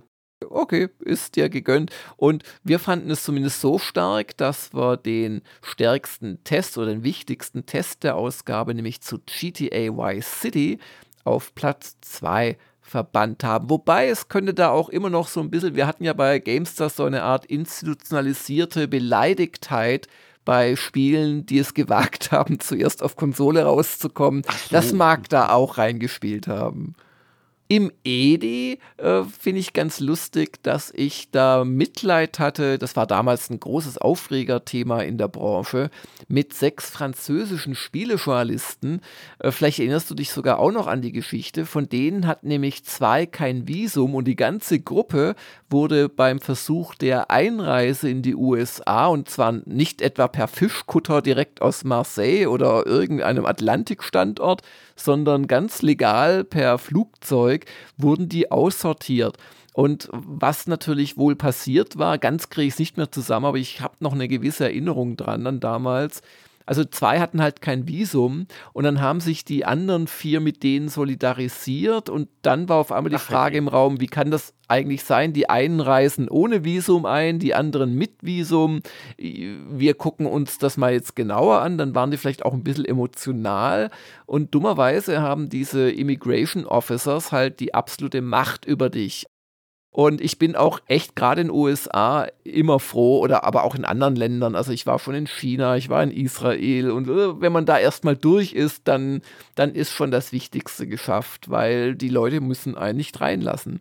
Und in dem Fall wurden die festgehalten, in einem Fall bis zu 28 Stunden, wurden wirklich wie, wie, ja, Kriminelle oder zumindest wie, wie illegale Einwanderer, die echt versucht haben, sich einzuschleichen, ja. behandelt und wurden dann wieder abgeschoben. Zwei Jahre nach 9-11. Und also, jetzt haben die sich dann noch solidarisiert mit der Dummheit, weil, also ich habe im Laufe der Jahrzehnte oft genug da jungen Kollegen meinen Ratschlag gegeben das Pressevisum. Es ist ein wenig lästig. Da, da, musste man damals ja sogar noch nach, war das in Frankfurt? Nach Frankfurt. Ich glaube, inzwischen ja, ja, ja genau. München Konsulat. Also da Exakt, musste man ja. extra nach Frankfurt und also natürlich einen Termin machen und dann wird das geprüft und die Unterlagen. Aber dann hast du halt dein Visum. Und es war damals nicht unbeliebt und da sind auch einige immer wieder durchgekommen, bei der Einreise zu sagen, ich bin ja nur touristisch. Und da wird man halt durchgewunken. Wenn man aber dann doch erwischt wird, weil es eine Nachfrage gibt oder irgendeinem, dann ja gut, also man sollte nicht bei der Einreise diese Offiziere anlügen. Nee, das sollte man auf gar keinen Fall machen, ja. Da sind sie in den USA dann vielleicht noch ein bisschen weniger flauschig als in Anländern, das kann sein, aber im, im Prinzip ist das halt nun mal so, wie es ist. Das sind die Regeln, da hast dich dran zu halten. Und wenn du zu faul oder zu blöde bist, dir das Visum zu holen, selbst das kann man ja machen, aber dann müsste man zumindest äh, bei einer konkurrenten Story bleiben. Anyway, das Lustige, was mir da jetzt wieder eingefallen ist, dass wir reden jetzt gerade äh, von 2003. Einige Jahre vorher war ich bei meinem, glaube ich, erst zweiten USA-Flug für PC Player. Und zwar ging es da zu einer CES in Las Vegas bin ich bei der eigentlichen Einreise, ich glaube, das war in Boston oder Atlanta, ich weiß es nicht mehr, ich glaube in Boston. Und ich war im selben Flugzeug mit dem Geschäftsführer von DMV damals, dem oder WK später, dem Michael Scharfenberger und mit anderen Kollegen aus dem Verlag und mich haben sie rausgezogen. Ich weiß nicht mehr warum, ob ich kein Visum hatte. Ich glaube eher, ich hatte ja, genau, ich hatte kein Visum. Ach, du bist einer von denen gewesen. Hat mir ja keiner gesagt. Wer war denn damals mein Vorgesetzter, der sich hätte da mich mit mir auseinandersetzen müssen, mir das sagen? genau. Ich habe dann aber ganz ehrlich gesagt, ich will als Journalist auf die Dings. Dann hat der freundliche, der war total höflich, hat gesagt, ah, I see, I give you this orange sign. Uh, please go with this sign to the orange room over there and go into the waiting line. Das war ungefähr meine Anweisung Anweisung und dann bin ich so betröppelt mit so einem, es war einfach ein orangenes Plastikschild, bin ich dann da ein paar Meter gelaufen in den Orange Room und das war so das Auffanglager für die illegalen Einwanderer, wo man aber vielleicht gedacht hat, dass man sie doch noch äh, reinlassen kann. Und da saß ich so eine Viertelstunde und dann kam der Geschäftsführer rein, der auch da rein, das weißt du wahrscheinlich gar nicht, habe ich nie erzählt, auch da reingefickt worden war. Äh, der Michael Scharfenberger, dessen Visum war abgelaufen, aber der hat dann, ich glaube, das kann ich nach den Jahren sagen, der hatte dann irgendeine Geschichte erfunden, dass er zwar der Geschäftsführer sei, aber er sei eigentlich nur hier aus Spaß da und darum sei es nicht schlimm, dass sein Visum abgelaufen sei, weil ich saß in der ersten Reihe, habe das so mitgekriegt, was er erzählt hat. Dann durfte der wieder gehen und bei mir war es so, dass ich mich sehr glücklich schätzen konnte, dass ich äh, in Deutschland schon US-Dollar umgetauscht hatte, weil mir hat man dann gesagt, okay, du äh, weißt das nicht, du bist ein junger Kerl, aber du brauchst ein Journalistenvisum. Gott sei Dank hast du jetzt die Möglichkeit, hier ein temporäres I-Class-Visum, so nennt sich das, zu bekommen, wenn du uns, ich glaube 90 Dollar waren das, jetzt bar zahlen kannst. Und das konnte ich. Und dann bin ich mit der Verzögerung von, das waren zwei Stunden oder so, bin ich dann äh, rausgelassen worden, habe meinen Flug auch nicht mehr gekriegt, das hatte dann Folgeprobleme, aber die Lektion hatte ich gelernt und äh, im nächsten Jahr hatte ich dann ein ganz offizielles Fünfjahresvisum I-Class. Welcher Chefredakteur hat das dir dann nicht eindringlich? Das muss Boris gewesen sein, überhaupt keine Frage. Ich weiß es auch nicht, wer das war. Vielleicht war es schon Boris, genau. Aber Jörg, wenn du das heute wieder versuchen würdest, 20 Jahre später, würde man dann auch verständnisvoll sagen, du bist so ein junger Kerl, du weißt das einfach, du bist so unschuldig und deswegen drücken wir mal ein Auge zu. Hm. Äh, wahrscheinlich nicht. Wie alt war ich denn da? 23 oder 24 oder, Ach, ja, ja, oder 22? Ja, ja. Aber dass du mit Schafi im Orange Room mal gesessen bist, das hat jetzt aber nichts mit der Orange Box von Valve wahrscheinlich zu tun. Das, die Geschichte kannte ich auch noch nicht. Naja, dann haben wir natürlich einen großen Aktuellteil mit diesem E3-Report, das Designer-Orakel 2005, also wo, wo rund 50 Spieldesigner und Industrievertreter abstimmen sollten, wie sie persönlich in zwei Jahren die Branche sehen. Und das fand ich immer ganz interessant, wie sie so geschätzt haben. Solo versus Online, damals ungefähr zwei Drittel gegen ein Drittel heute, wenn man, glaube ich, die Spielstunden vergleicht, eher 50-50, wenn überhaupt noch bei den Solo-Titeln. Casual ebenfalls so 63 gegen 37 Prozent würde 2005 gespielt werden. Oder Konsolen gegen PC. Damals war ja noch die große Zeit der PC-Spiele. 45 Prozent meinten, Konsolen würden die überlegene Plattform sein und 55 Prozent nannten den PC. Ja, PC hat sich sehr stark aufgerappelt wieder, auch durch Steam und andere Geschichten. Aber also ich glaube, keiner würde heutzutage sagen, dass PC überlegen ist den Konsolen. Ja. Oder die beliebtesten Genres, 3D-Action vor RPGs, vor RTS, vor Action-Adventure, was ja in Wahrheit das AAA-Genre ist. Alles ist irgendwie ein Action-Adventure heutzutage. Dann die Sportspiele, dann die Götterspiele, dann die Militärshooter, das hat sich auch ein bisschen geändert.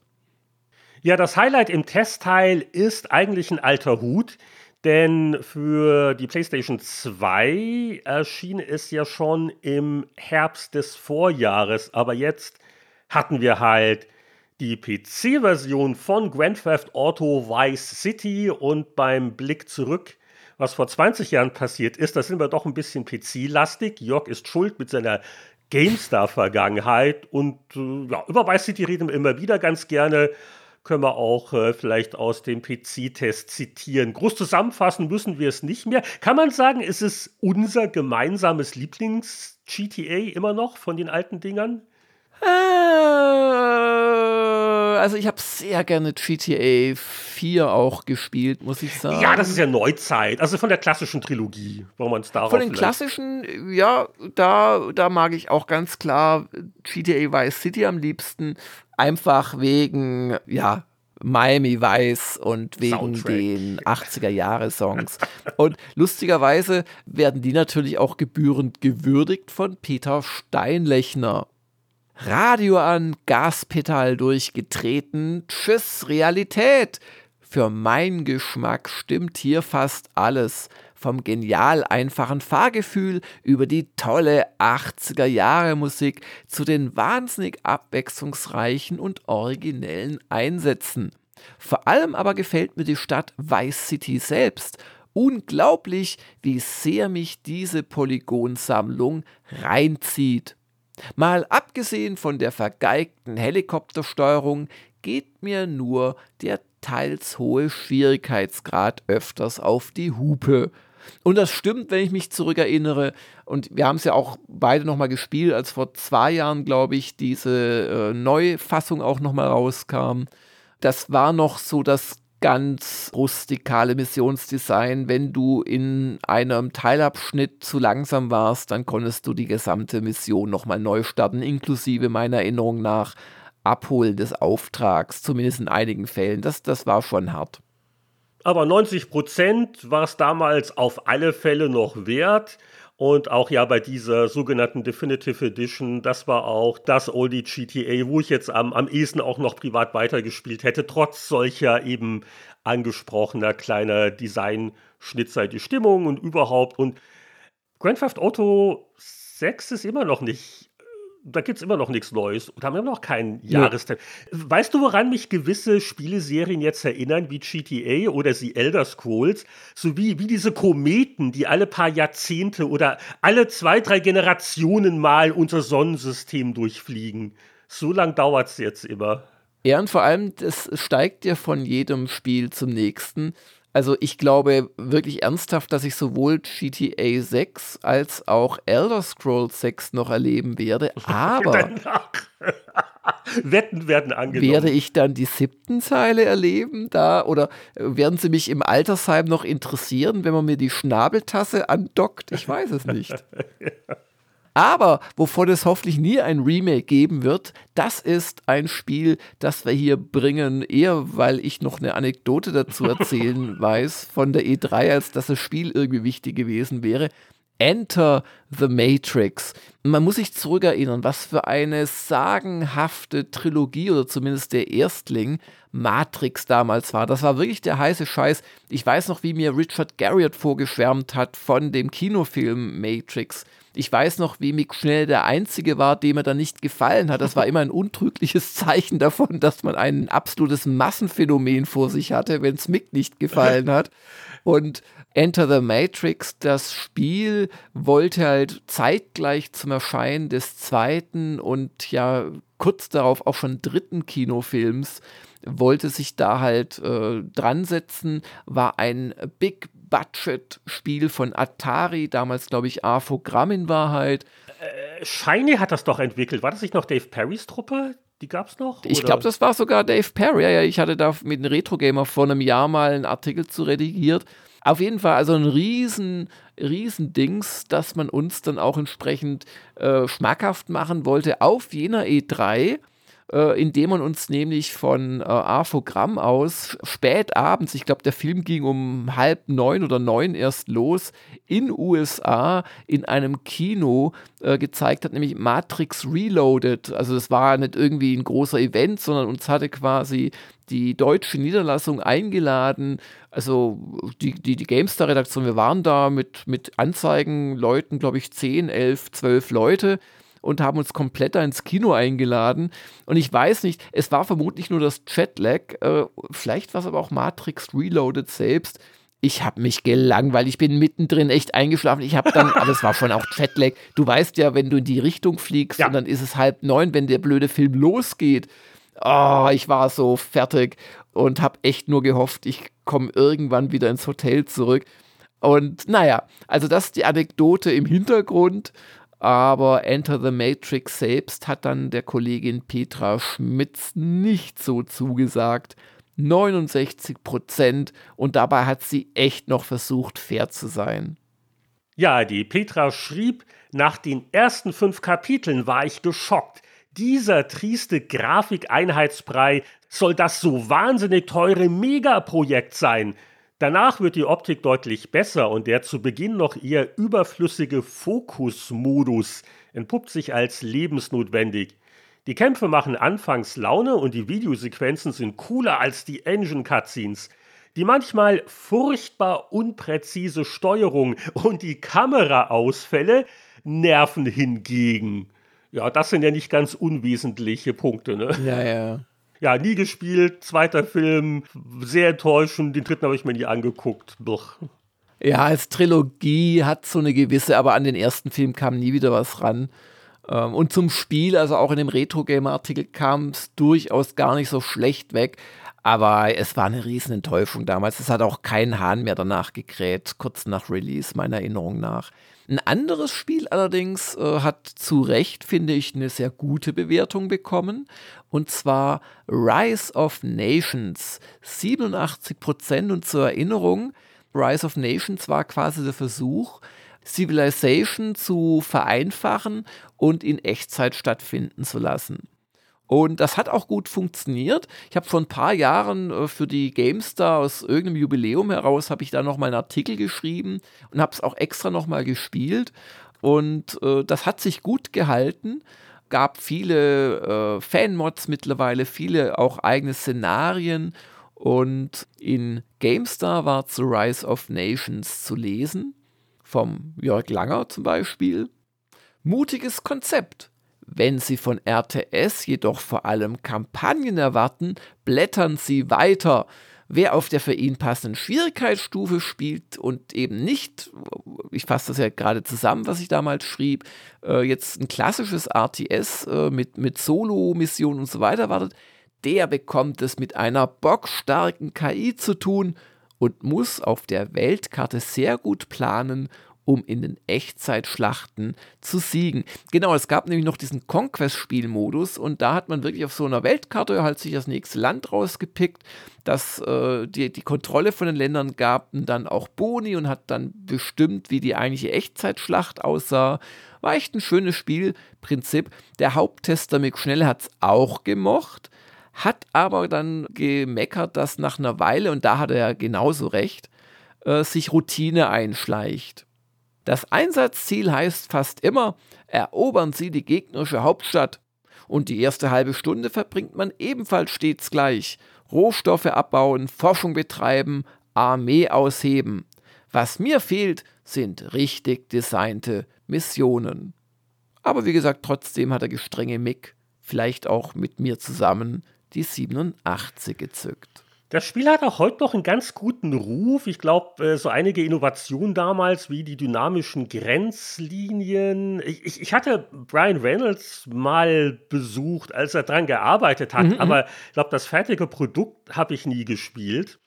Es gab ja auch noch so eine Art ähm, Pseudonachfolger. Und zwar erinnerst du dich noch an das Rise of Nations, Rise of Legends? Das war so mit einem Fantasy-Szenario. Stimmt, das habe ich total verdrängt. Ja, ja, ja, ja. Was lustig ist, weil ja auch Age of Empires ist ja auch in die Fantasy-Ecke dann gegangen mit Age of Mythology. Das ist ja interessant, das, das war mir völlig entgangen, aber jetzt, wo du es erwähnst, klar, Rise of Legends. Ja, das hatte ich auch bei irgendeinem Preview-Event nämlich mal gesehen und äh, wie so vieles zu der Zeit, viele Previews, nicht unbedingt alles selbst gespielt. Und ja, Rise of Nations war auch mal eine Remaster wert. Wir machen so einen Wunschzettel und dann schicken wir das Fax ja. an die zuständigen Entwickler. Schicken wir dann, fragt sich nur an wen, genau. ist da Brian Reynolds nicht so im, im Vorruhestand? Dem ist doch eh langweilig. Und Rechte, ach ja. ich habe noch was ganz Putziges gefunden und zwar kriegen wir auf die Art und Weise auch ein wenig aktuelles Konsolengeschehen hier in hm. den 2003-Block rein, denn die GameStar hatte seinerzeit ein Seitchen, so ein bisschen getarnte GamePro-Werbung. Äh, Best of GamePro Konsolencheck. Mm, ja, ja, ja, auf Seite 124. Und da sind so drei Tests herausgehoben aus der damals aktuellen GamePro-Ausgabe und so, also stark gekürzt äh, natürlich. Und da ist mir ein Name aufgefallen, nämlich SOCOM US Navy SEALs. Das war damals ein PlayStation 2 Exklusivtitel, so ein Schleichtaktik-Shooter.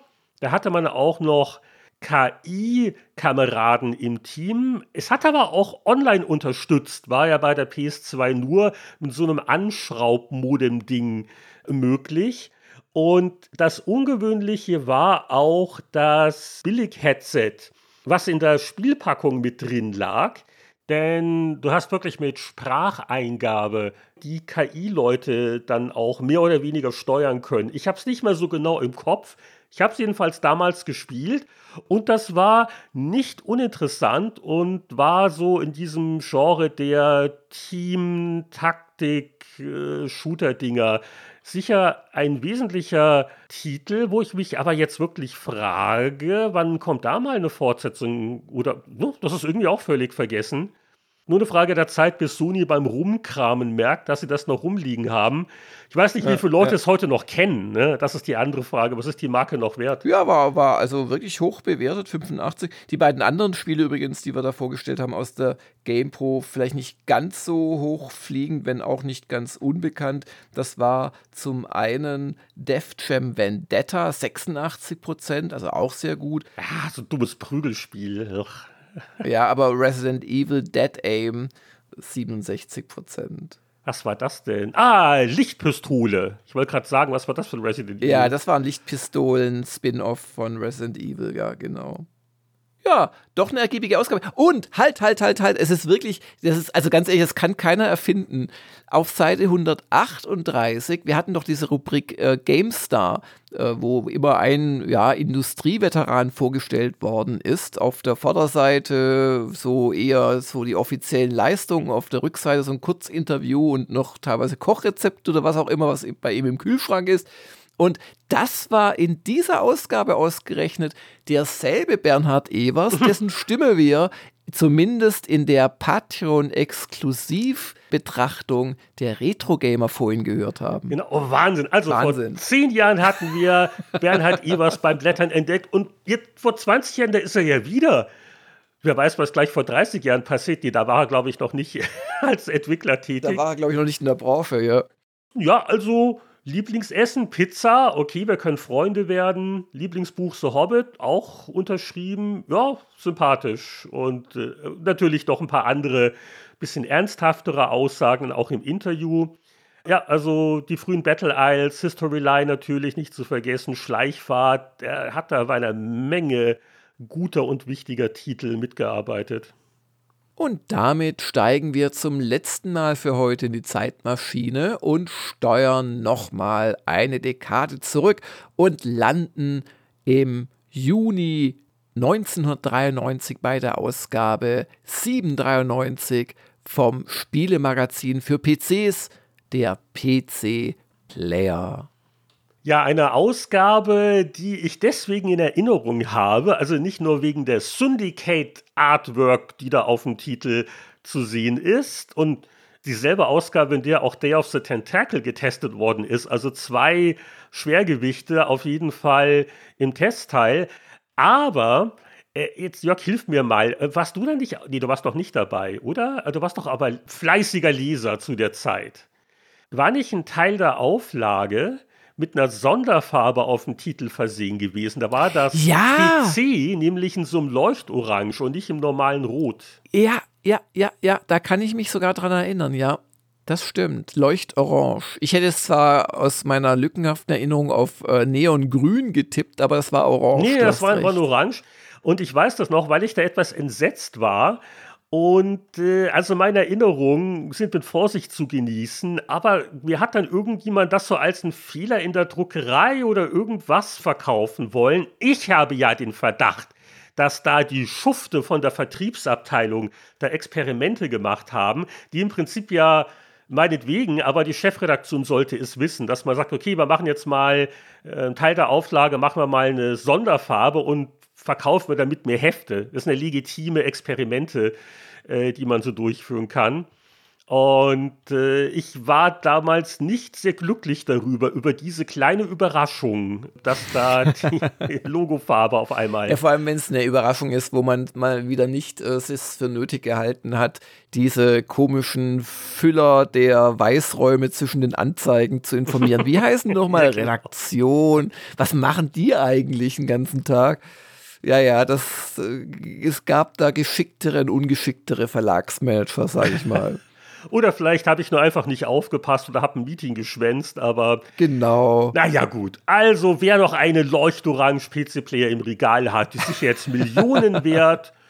Oder ansonsten der Titel, also ich fand für die damalige Zeit, Schöner Titel. wir haben so alles ja. angesprochen von den Themen her, also zwei Spieletest-Themen und dann so die obligatorischen Sammeldinger. Oh, wir machen noch Tipps und Tricks, bisschen Name-Dropping, was haben wir gelöst. Dann damals für die PC-Player nicht unwichtig, Nicht-Spiele-Themen. Da haben wir Software-Futter für ihr CD-ROM mit einem coolen Beethoven und auch ein Hardware-Thema äh, wurde angesprochen, ein Mäusetest und kann man jetzt sicher darüber diskutieren, Day of the Tentacle oder Syndicate. Das eine ist halt das Hauptartwork-Thema und Tentacle ist nur ein Screenshot unten, aber ich weiß nicht, welche anderen Gründe es damals noch gab, aber ich kann mir vorstellen, dass äh, vielleicht auch der Grafikstil der Tentacle Artwork uns vielleicht ein bisschen zu comichaft war. Da waren ja die ersten Ausgaben der PC Player, da waren wir ja so ein bisschen ne, gebrannte Kinder und da hat diese doch gar nicht uncoole Syndicate Artwork äh, ganz gut gepasst, oder? Ja, ich fand das einen schönen Titel. Und ich, ich mag es immer, wenn so ein bisschen, ja, wie in diesem Fall auch, so die rechte Schulter des Agenten, den man da sieht in seinem, ja, Harnisch, dass die so aus der eigentlichen Artwork rausragt auf die äh, linke Hälfte des Covers gegenüber, also in den Weißraum hinein. Sowas gefällt mir und das, das macht das Cover gleich, ja, ja, reliefartiger, dreidimensionaler. Hat mir gut gefallen. Ich bin mir nur nicht sicher, ob ich den Beethoven mit seiner grünen Brille erkannt habe. ja, da blättern wir auch jetzt zügig vorbei. Also die beiden CD-ROM-Titel waren Multimedia Beethoven von Microsoft selbst und The Animals von Mindscape. Aber vor dem Testteil gibt es noch was anderes, wo wir kurz innehalten. Auch ein Titelthema. Der große Test der Mäuse Toni Schweiger hat wieder zugeschlagen, seine doch ja. extrem unterhaltsamen Hardware-Artikel aus der Zeit. Und am meisten Spaß hat man natürlich wieder mit den äh, Nicht-Testsiegern, den etwas ungewöhnlichen Mäusen und allein die Fotos. Ich meine, die Motorhaus Lamborghini. Also, das ist, sieht wirklich aus wie ein Spielzeugauto, also ein roter Lamborghini wo aber ein Kabel dran hängt. Und jetzt könnte man meinen, der wird abgeschleppt, weil er auf dem Radweg geparkt hat. Aber nein, die Maus sah so aus. Übrigens, also zu einer Zeit, also äh, es sieht wirklich aus wie ein Matchbox-Auto mit, heute würde man denken, Ladekabel, oh, weit seiner Zeit voraus. Aber die meisten Mäuse damals waren halt auch wirklich eckiges, nicht ergonomisches Klump. Und ich weiß nicht, ob jetzt dieses Auto äh, in Mausform oder umgekehrt ergonomisch war, aber auf jeden Fall sah es mal anders aus.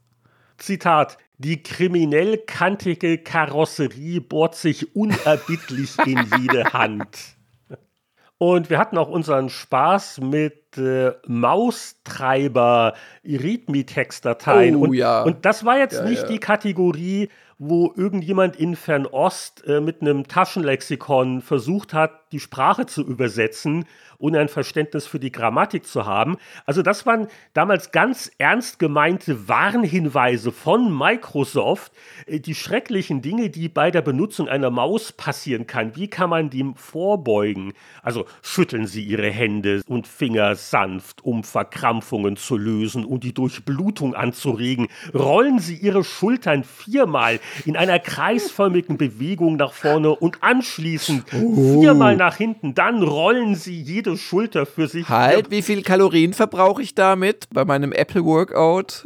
Wenn das nicht dasteht, mache ich es nicht. Ja, das ist ja, da ist man, also wenn, wenn, wenn meine Schulter rollt, dann mache ich mir Sorgen, ob das Schlüsselbein noch da ist, wo es hingehört. Das klingt alles sehr gefährlich. Und, ah, und könnte zu Karpaltunnelsyndrom, Sehnenscheidenentzündung oder Sehnenentzündung führen, bla bla bla. Und der wichtigste Hinweis, Sollten Sie während Ihrer Computerarbeit Schmerzen verspüren, wenden Sie sich an einen Arzt gilt das auch für den seelischen Schmerz, weil mir irgendwelche Windows-Updates wieder Dinge gemacht haben, die ich eigentlich nicht wollte. Aber das gut. wollte ich gerade fragen. Was, was ist denn mit dem Schmerz schlechter Spiele? Denkt, wird man das auch irgendwie. Und sogar noch lustiger als die Maustreiber-Readme-Dateien war dann das Abenteuerspiel Day of the Tentacle. Und da haben wir auf dem Titel ja noch als großen Haupttext hingeschrieben Maniac Mansion 2 weil das kennst du ja auch. Ja, neuer Name, äh, wissen die Leser, was das ist, neue IP ja. und das hatte ja auch den Unter- oder Übertitel Maniac Mansion 2, aber heute kennt es natürlich jeder nur noch als Day of the Tentacle. Genau, und das wurde jetzt eben getestet, ob dass es nicht vielleicht der größere Titel gewesen wäre. Ehrlich gesagt, so im Nachhinein war es der bessere Titel, also als Syndicate. Aber nichts gegen Syndicate, das war auch für seine Zeit echt äh, sehr innovativ und in gewisser Weise wegweisend. Ja, und für mich war Day of the Tentacle eigentlich der Gipfel von da an ging es bergab, klingt so ein bisschen gemein. Also der, der Grafik-Adventures des LucasArts-Stils. Äh, ja, die ja. klassischen Point-and-Click-Grafik-Adventures. LucasArts hatte die Jahre zuvor natürlich Monkey Island 2 gemacht, was teilweise vielleicht ein bisschen zu abgedreht war. Hm. Dann kam Indie Fate of Atlantis was mir ein bisschen zu schwer war, so gut das Spiel natürlich auch war, und für mich persönlich war Day of the Tentacle so genau richtig der Humor. Humor und schön und tolle Animationen. Die, die, die Puzzles, das User Interface und so weiter und so fort. Das einzige nur im Nachhinein gesehen, das hätte man auch im Test noch ein bisschen kritischer anmerken können, ist diese, diese George Washington-Puzzle-Geschichte. Also sie stützen sich schon sehr auf die amerikanischen Vorväter mit dieser Zeitreise, die da gemacht wird. Und genau, und gehen davon aus, dass man das als äh, braver US-Amerikaner schon mal in der Schule hatte und im Studium oder wo auch immer zu einem Zeitpunkt, wo LucasArts wusste, dass sie mehr von dem Mist wahrscheinlich allein in Deutschland verkaufen als in den USA. In Europa zumindest verkaufen, ja, ja, genau. Auf jeden Fall in Europa. Also das war so ein bisschen, aber ja, das war also, es war ja Tim, Tim Schaffers ähm, Werk unter anderem und dass halt das erste Maniac Mansion als Spiel im Spiel eingebaut war, das hat auch noch mal Bonuspunkte mit sich gebracht und interessanterweise, ich habe viele Lucasfilm Adventures wiedergespielt in den letzten zehn Jahren. Day of the Tentacle nie. Ähm, ich frage mich, wie Echt? diese Zeichentrickgrafik und diese doch ein bisschen abgedrehten Zeit hin und her Sachen, äh, und da passiert da was, Rätsel, wie das gealtert ist. Also ich, ich habe das äh, und das ist gut gealtert. Ja? Hast du es sehr gut neulich gealtert. mal wieder gespielt? Ja, ja. ja, ich habe das, also es gab ja auch da einen Remaster vor einiger Zeit und ich habe auch ins Original mal reingeschaut, vor allerdings auch schon wieder pff, zehn Jahren mindestens. Das hat sich gut gehalten. Ah, okay, wenn man wieder langweilig wird. Echt, es gab ein Remaster? das ist ähnlich wie die Leuchtfarbe auf dem Titel. Mir hat keiner was davon gesagt oder ich habe nicht aufgepasst. Also haben wir die Wertung eigentlich schon gesagt, 93 Prozent. Das sind wir in die Vollen gegangen, ja. ja. Kann man auch stehen lassen, glaube ich. Und Heinrich Lienhardt schrieb, Lucasfilm zeigt mit diesem Meisterstück eindrucksvoll, wer auf dem heiß umkämpften Markt der Abenteuerspiele die Nummer 1 ist. Eine geniale Story, hinreißende Gags, stimmungsvoller Sound und irrwitzige Ideen machen Day of the Tentacle zum Gewinner. Das ist eines von den Adventures, bei denen man Angst vorm Durchspielen hat, denn es macht so viel Spaß, dass es gar nicht mehr aufhören soll. Oh. Ja, und der Thomas Werner sekundierte, die Bedienung ist hervorragend einfach gelöst und behauptet sich auch weiterhin als das beste Adventure-System. Der Humor ist wirklich einmalig und wirkt keineswegs bemüht, wie in etlichen anderen angeblich komischen Abenteuerspielen. Die Puzzles sind vom Schwierigkeitsgrad her wohl dosiert und alle mit einer Portion Logik und Fantasie lösbar. Dann äh, habe ich im Testteil etwas registriert, was in letzter Zeit wieder in den Schlagzeilen war, denn Flashback wird ja fortgesetzt. Und da haben wir ja. noch, glaube ich, ein bisschen rumgeunkt. Naja, ganz so große Fans waren wir damals nicht. Das kann ich jetzt präzisieren, denn in PC Player vor 30 Jahren hat das erste Flashback 59 Prozent gekriegt. Und der Frustfaktor, der hat nicht nur den Boris Schneider wahrscheinlich damals gestört, der war der Tester. Es ist ein langer Meinungskasten und wir äh, können nur einen kleinen Teil daraus zitieren, aber das mache ich gerne. Die Ernüchterung kommt in den folgenden vier Stufen.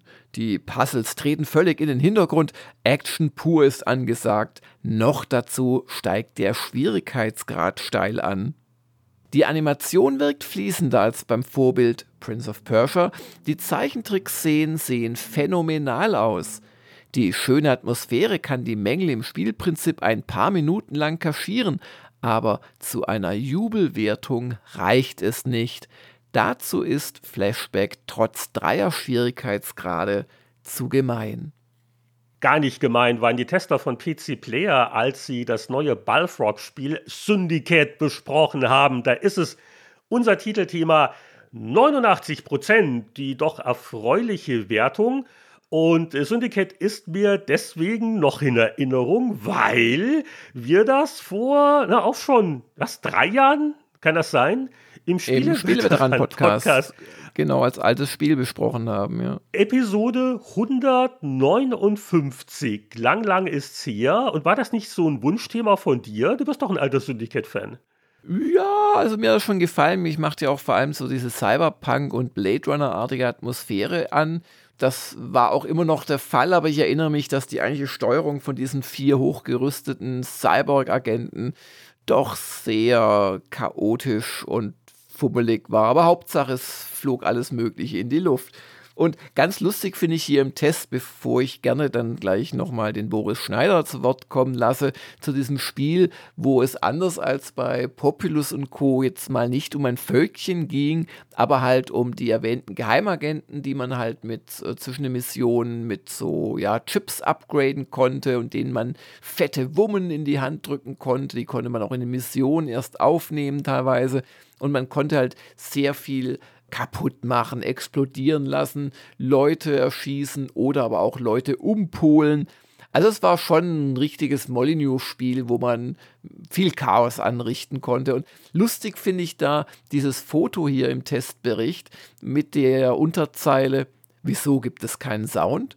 Peter Molyneux, übrigens auch noch mit Haupthaar mit durchgängigem, beharkt auf seinem Laptop den Syndicate Source Code. ja, da kam der Meister natürlich persönlich vorbei. Ja, das sind auch die Jalousien, wie ich es in Erinnerung habe. Und wer ist denn dahinter Molyneux in dem Foto? Das kann man ja kaum, das ist kein Mitarbeiter, oder? Das war's. Das muss, ich weiß es nicht. Das muss von Electronic Arts vielleicht. Ja, ja, das muss von EA vielleicht ein Aufpasser gewesen sein, oder? Oder ist es der Thomas? ist nicht der Thomas Werner. Okay. Ist wirklich ein kleines Foto und äh, genau, so kleine technische Probleme mit dem Testmuster, kein Problem. Der Meister selber ähm, patcht da ein bisschen rum und dann konnten wir es testen und alle waren glücklich. Äh, und ja, wie gesagt, wir haben vor drei Jahren erst drüber gesprochen. Ist sicher ein Spiel, das auch ein Remake-Kandidat wäre auf meiner Liste, die wird gerade lang, weil vieles ist natürlich böse gealtert und die Steuerung, bla bla bla, stimmt schon, aber die Faszination, dieses Sandboxige, das hatten ja. wir ja damals noch nicht überall und diese Dynamik und die verschiedenen Lösungswege, ich hoffe, das kommt auch hier in den Meinungskästen rüber. 89% für Syndicate begründete Boris Schneider so. Selten habe ich so ausgebufft konstruierte Szenarien gesehen, die den Spieler überraschen und genug Hintertüren für mehrere Lösungswege offen lassen. Wer auf Strategie und Simulation mit einer Prise Action steht, kommt an diesem Titel nicht vorbei. Die zynische Brutalität des Geschehens, die einfach zur Thematik dazugehört, könnte allerdings zart beseiteten PC-Besitzern sauer aufstoßen. Und da sind sie wieder, die zart beseiteten Spieler. Und ich frage mich immer, wo gibt es denn die in der Wirklichkeit, diese immer wieder befürchteten zart beseiteten Spieler? Ja, es, es wurde, wie gesagt, für seine Zeit wirkte das schon ein bisschen brutal und wieder die kleinen Männchen dann ja. auch verbrennen und so. Und ja, also oh. irgendwo saß er der zart beseitete Spieler und, ja, aber es schadet nicht. Okay, es gab nach dem Motto, vielleicht nicht gerade für den äh, Zehnjährigen zu Weihnachten kaufen. Und äh, vielleicht noch kurz aus dem Thomas Werner Meinungskasten. Syndicate ist eines der wenigen wirklich innovativen Spiele. Die Programmierer haben mit viel Liebe zum Detail eine neue Spielwelt erschaffen. Durch den sich langsam steigenden Schwierigkeitsgrad wird die Motivation stets aufrechterhalten, nicht zuletzt dank der spielerischen Freiheiten kann man Syndicate zu den richtungsweisenden Spielen dieses Jahrzehnts zählen. Der Thomas hat es wirklich geliebt. Also, wir schreiben das seit 93 und das Jahrzehnt wird. Äh, Doom war noch nicht erschienen. wird schon mal hier vereinnahmt. Ich wusste ja auch schon im äh, Februar, äh, dass The Last of Us meine Lieblingsserie des Jahres sein wird am Ende 2023. Also, das waren die absoluten Highlights. Ansonsten bei den Tests ein paar kuriose Sachen. Es gab, ach ja, äh, wo gerade Prince of Persia ein bisschen als Flashback-Vorbild erwähnt worden ist. Es gab den Test von Prince of Persia 2, aber nur 64 Prozent. Das hatte mich nicht so völlig begeistert. Vor allen Dingen so der Frustfaktor, immer wieder den Level neu anfangen. Bum, bum, bum. Es gab die PC-Version des Amiga-Hits Sensible Soccer. Das hatten wir schon in PowerPlay 792 gehabt. War deswegen bemerkenswert, weil ich glaube, zu dem Zeitpunkt gab es, es gab vielleicht PC-Fußballspieler, aber keine jemand wirklich spielen konnte oder wollte. Und das war eine sehr ordentliche Umsetzung von Sensible Soccer, bekam nochmal 81 Prozent bisschen zitieren wollen wir aus einem Test vielleicht noch. Und zwar, das war der überraschend schwache Abschluss einer Rollenspieltrilogie. Und dass der dritte Teil so ein bisschen abgeknickt ist, hat vielleicht auch damit was zu tun, dass das Entwicklungsteam der ersten beiden Folgen sich hat äh, kaufen lassen von Virgin Games. Westwood war weg. Und da hat man bei SSI Eye of the Beholder 3 Assault on Northdrenner intern entwickelt und eine der Fortsetzungen, die nicht ganz an die beiden ersten Titel heranreichen konnten. Kann man so sagen, Eye of the Beholder 3 bekam nur noch 73 Prozent von einem gewissen Heinrich Lehnhardt. Ich schrieb damals, SSI hat nicht nur in puncto Komplexität und Puzzledichte, sondern auch bei der Anzahl der fiesen Stellen zugelegt. Den Wechsel des Entwicklerteams sieht man Beholder 3 auch bei anderen Details an. Die Grafik ist manierlich, aber nicht so schön wie die der Vorgänger. Angesichts von unübersichtlichen Passagen geht mir die penetrante Automapping-Verweigerung auch langsam auf die Nerven. Und der Thomas Werner hat auch da äh, brav den zweiten Meinungskasten geschrieben und äh, hat auch so schöne Vergleiche wie man fühlt sich wie im städtischen Schlachthof. Ja, ein, ein Rollenspiel, bei dem innerhalb kürzester Zeit alle Partymitglieder wieder und wieder niedergemetzelt werden, macht keinen Spaß. Also ich war nicht der Einzige, der da gejammert hat. Und ich glaube auch so, das Volkes Meinung ist da nicht so rückblickend auch Beholder 2 so als Seriehöhenpunkt in Erinnerung. Glaube ich auch, ja. Ja, und das war es dann eigentlich mit dem Spieletest-Teil. Das LO Adventure Freddy Farkas bekam 68 Prozent, habe ich auch nicht mehr wirklich in Erinnerung. Überrascht hat mich aber dann noch hier eine Hardware-Kuriosität auf Seite 90 heutzutage Smart Home und was kann man nicht hier die Glühbirnen steuern oh. lassen. Alles, alter Kram. Toni Schweiger hat vor 30 Jahren in PC Player das Infrarot-Fernsteuerungssystem MediaLink vorgestellt. Und das hättest du jetzt auch nicht gedacht, oder? Nee, das ist wirklich äh, seiner vorausgesehen. Man konnte da den CD-Player steuern, äh, im Arbeitszimmer das Licht anmachen, alles klappte über so spezielle Steckdosen im Prinzip wie heute, wo man dann äh, viel Zeit äh, verwendet, um über Amazon Echo oder äh, Google Pod oder wie die Dinger alle heißen, sein gesamtes Heim zu vernetzen, bis übrigens dann irgendwann mal eine Lampe nicht mehr angeht, sich die äh, chinesische äh, Zwischensoftware, die sich da noch reingemogelt hat, den Geist aufgibt, man das Passwort nicht mehr weiß, einfach etwas kaputt geht, dann wird das Smart Home sehr schnell zum Dump Home.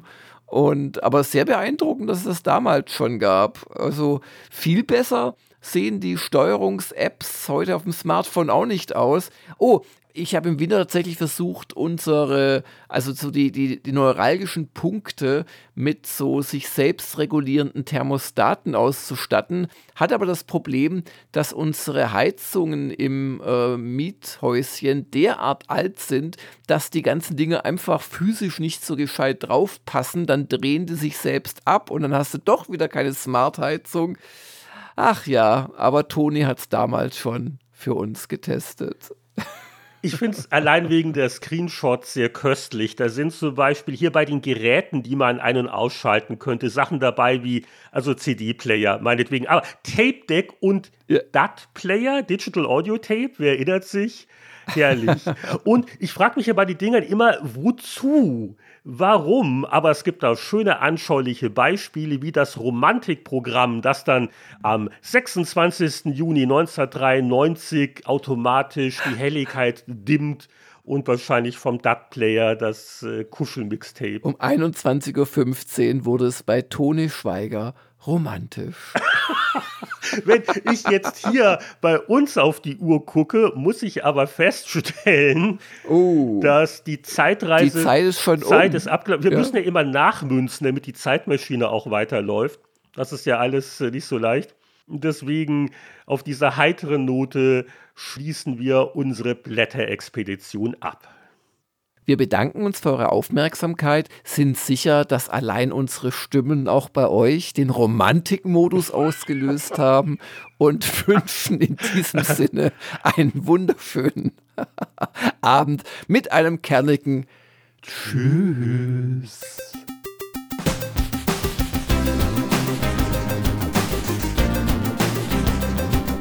Das war Spieleveteranen Podcast 328, die Folge für die Kalenderwoche 28 2023 und Kalender haben wir heute gut gebrauchen können, um uns bei unserer Zeitschriften Zeitreise nicht im Dickicht der Jahrzehnte zu verirren.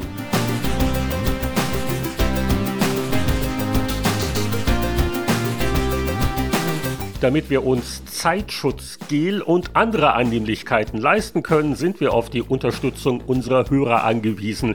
Alle Spieleveteranen Patreon-Abonnenten erhalten die erweiterte Zeitreise mit dem Bonussegment und bei 5 Dollar im Monat kommt ihr in den Genuss des vollen Programms. Jede zweite unserer Folgen ist unterstützerexklusiv und das bedeutet Spieleveteranen wöchentlich. Also wer sich da jetzt nicht länger zurückhalten kann, den verweisen wir auf patreon.com slash Spieleveteranen.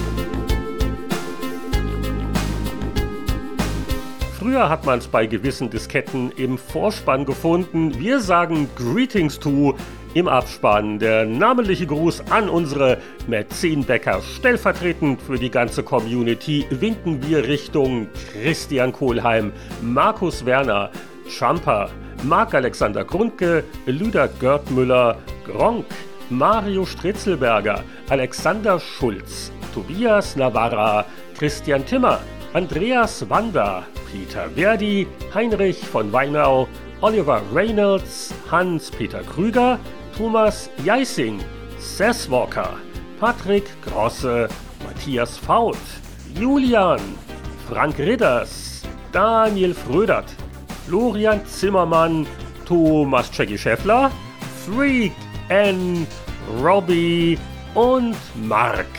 Bis zum nächsten Mal alles Gute. Wir hören uns wieder beim Spieleveteranen Podcast.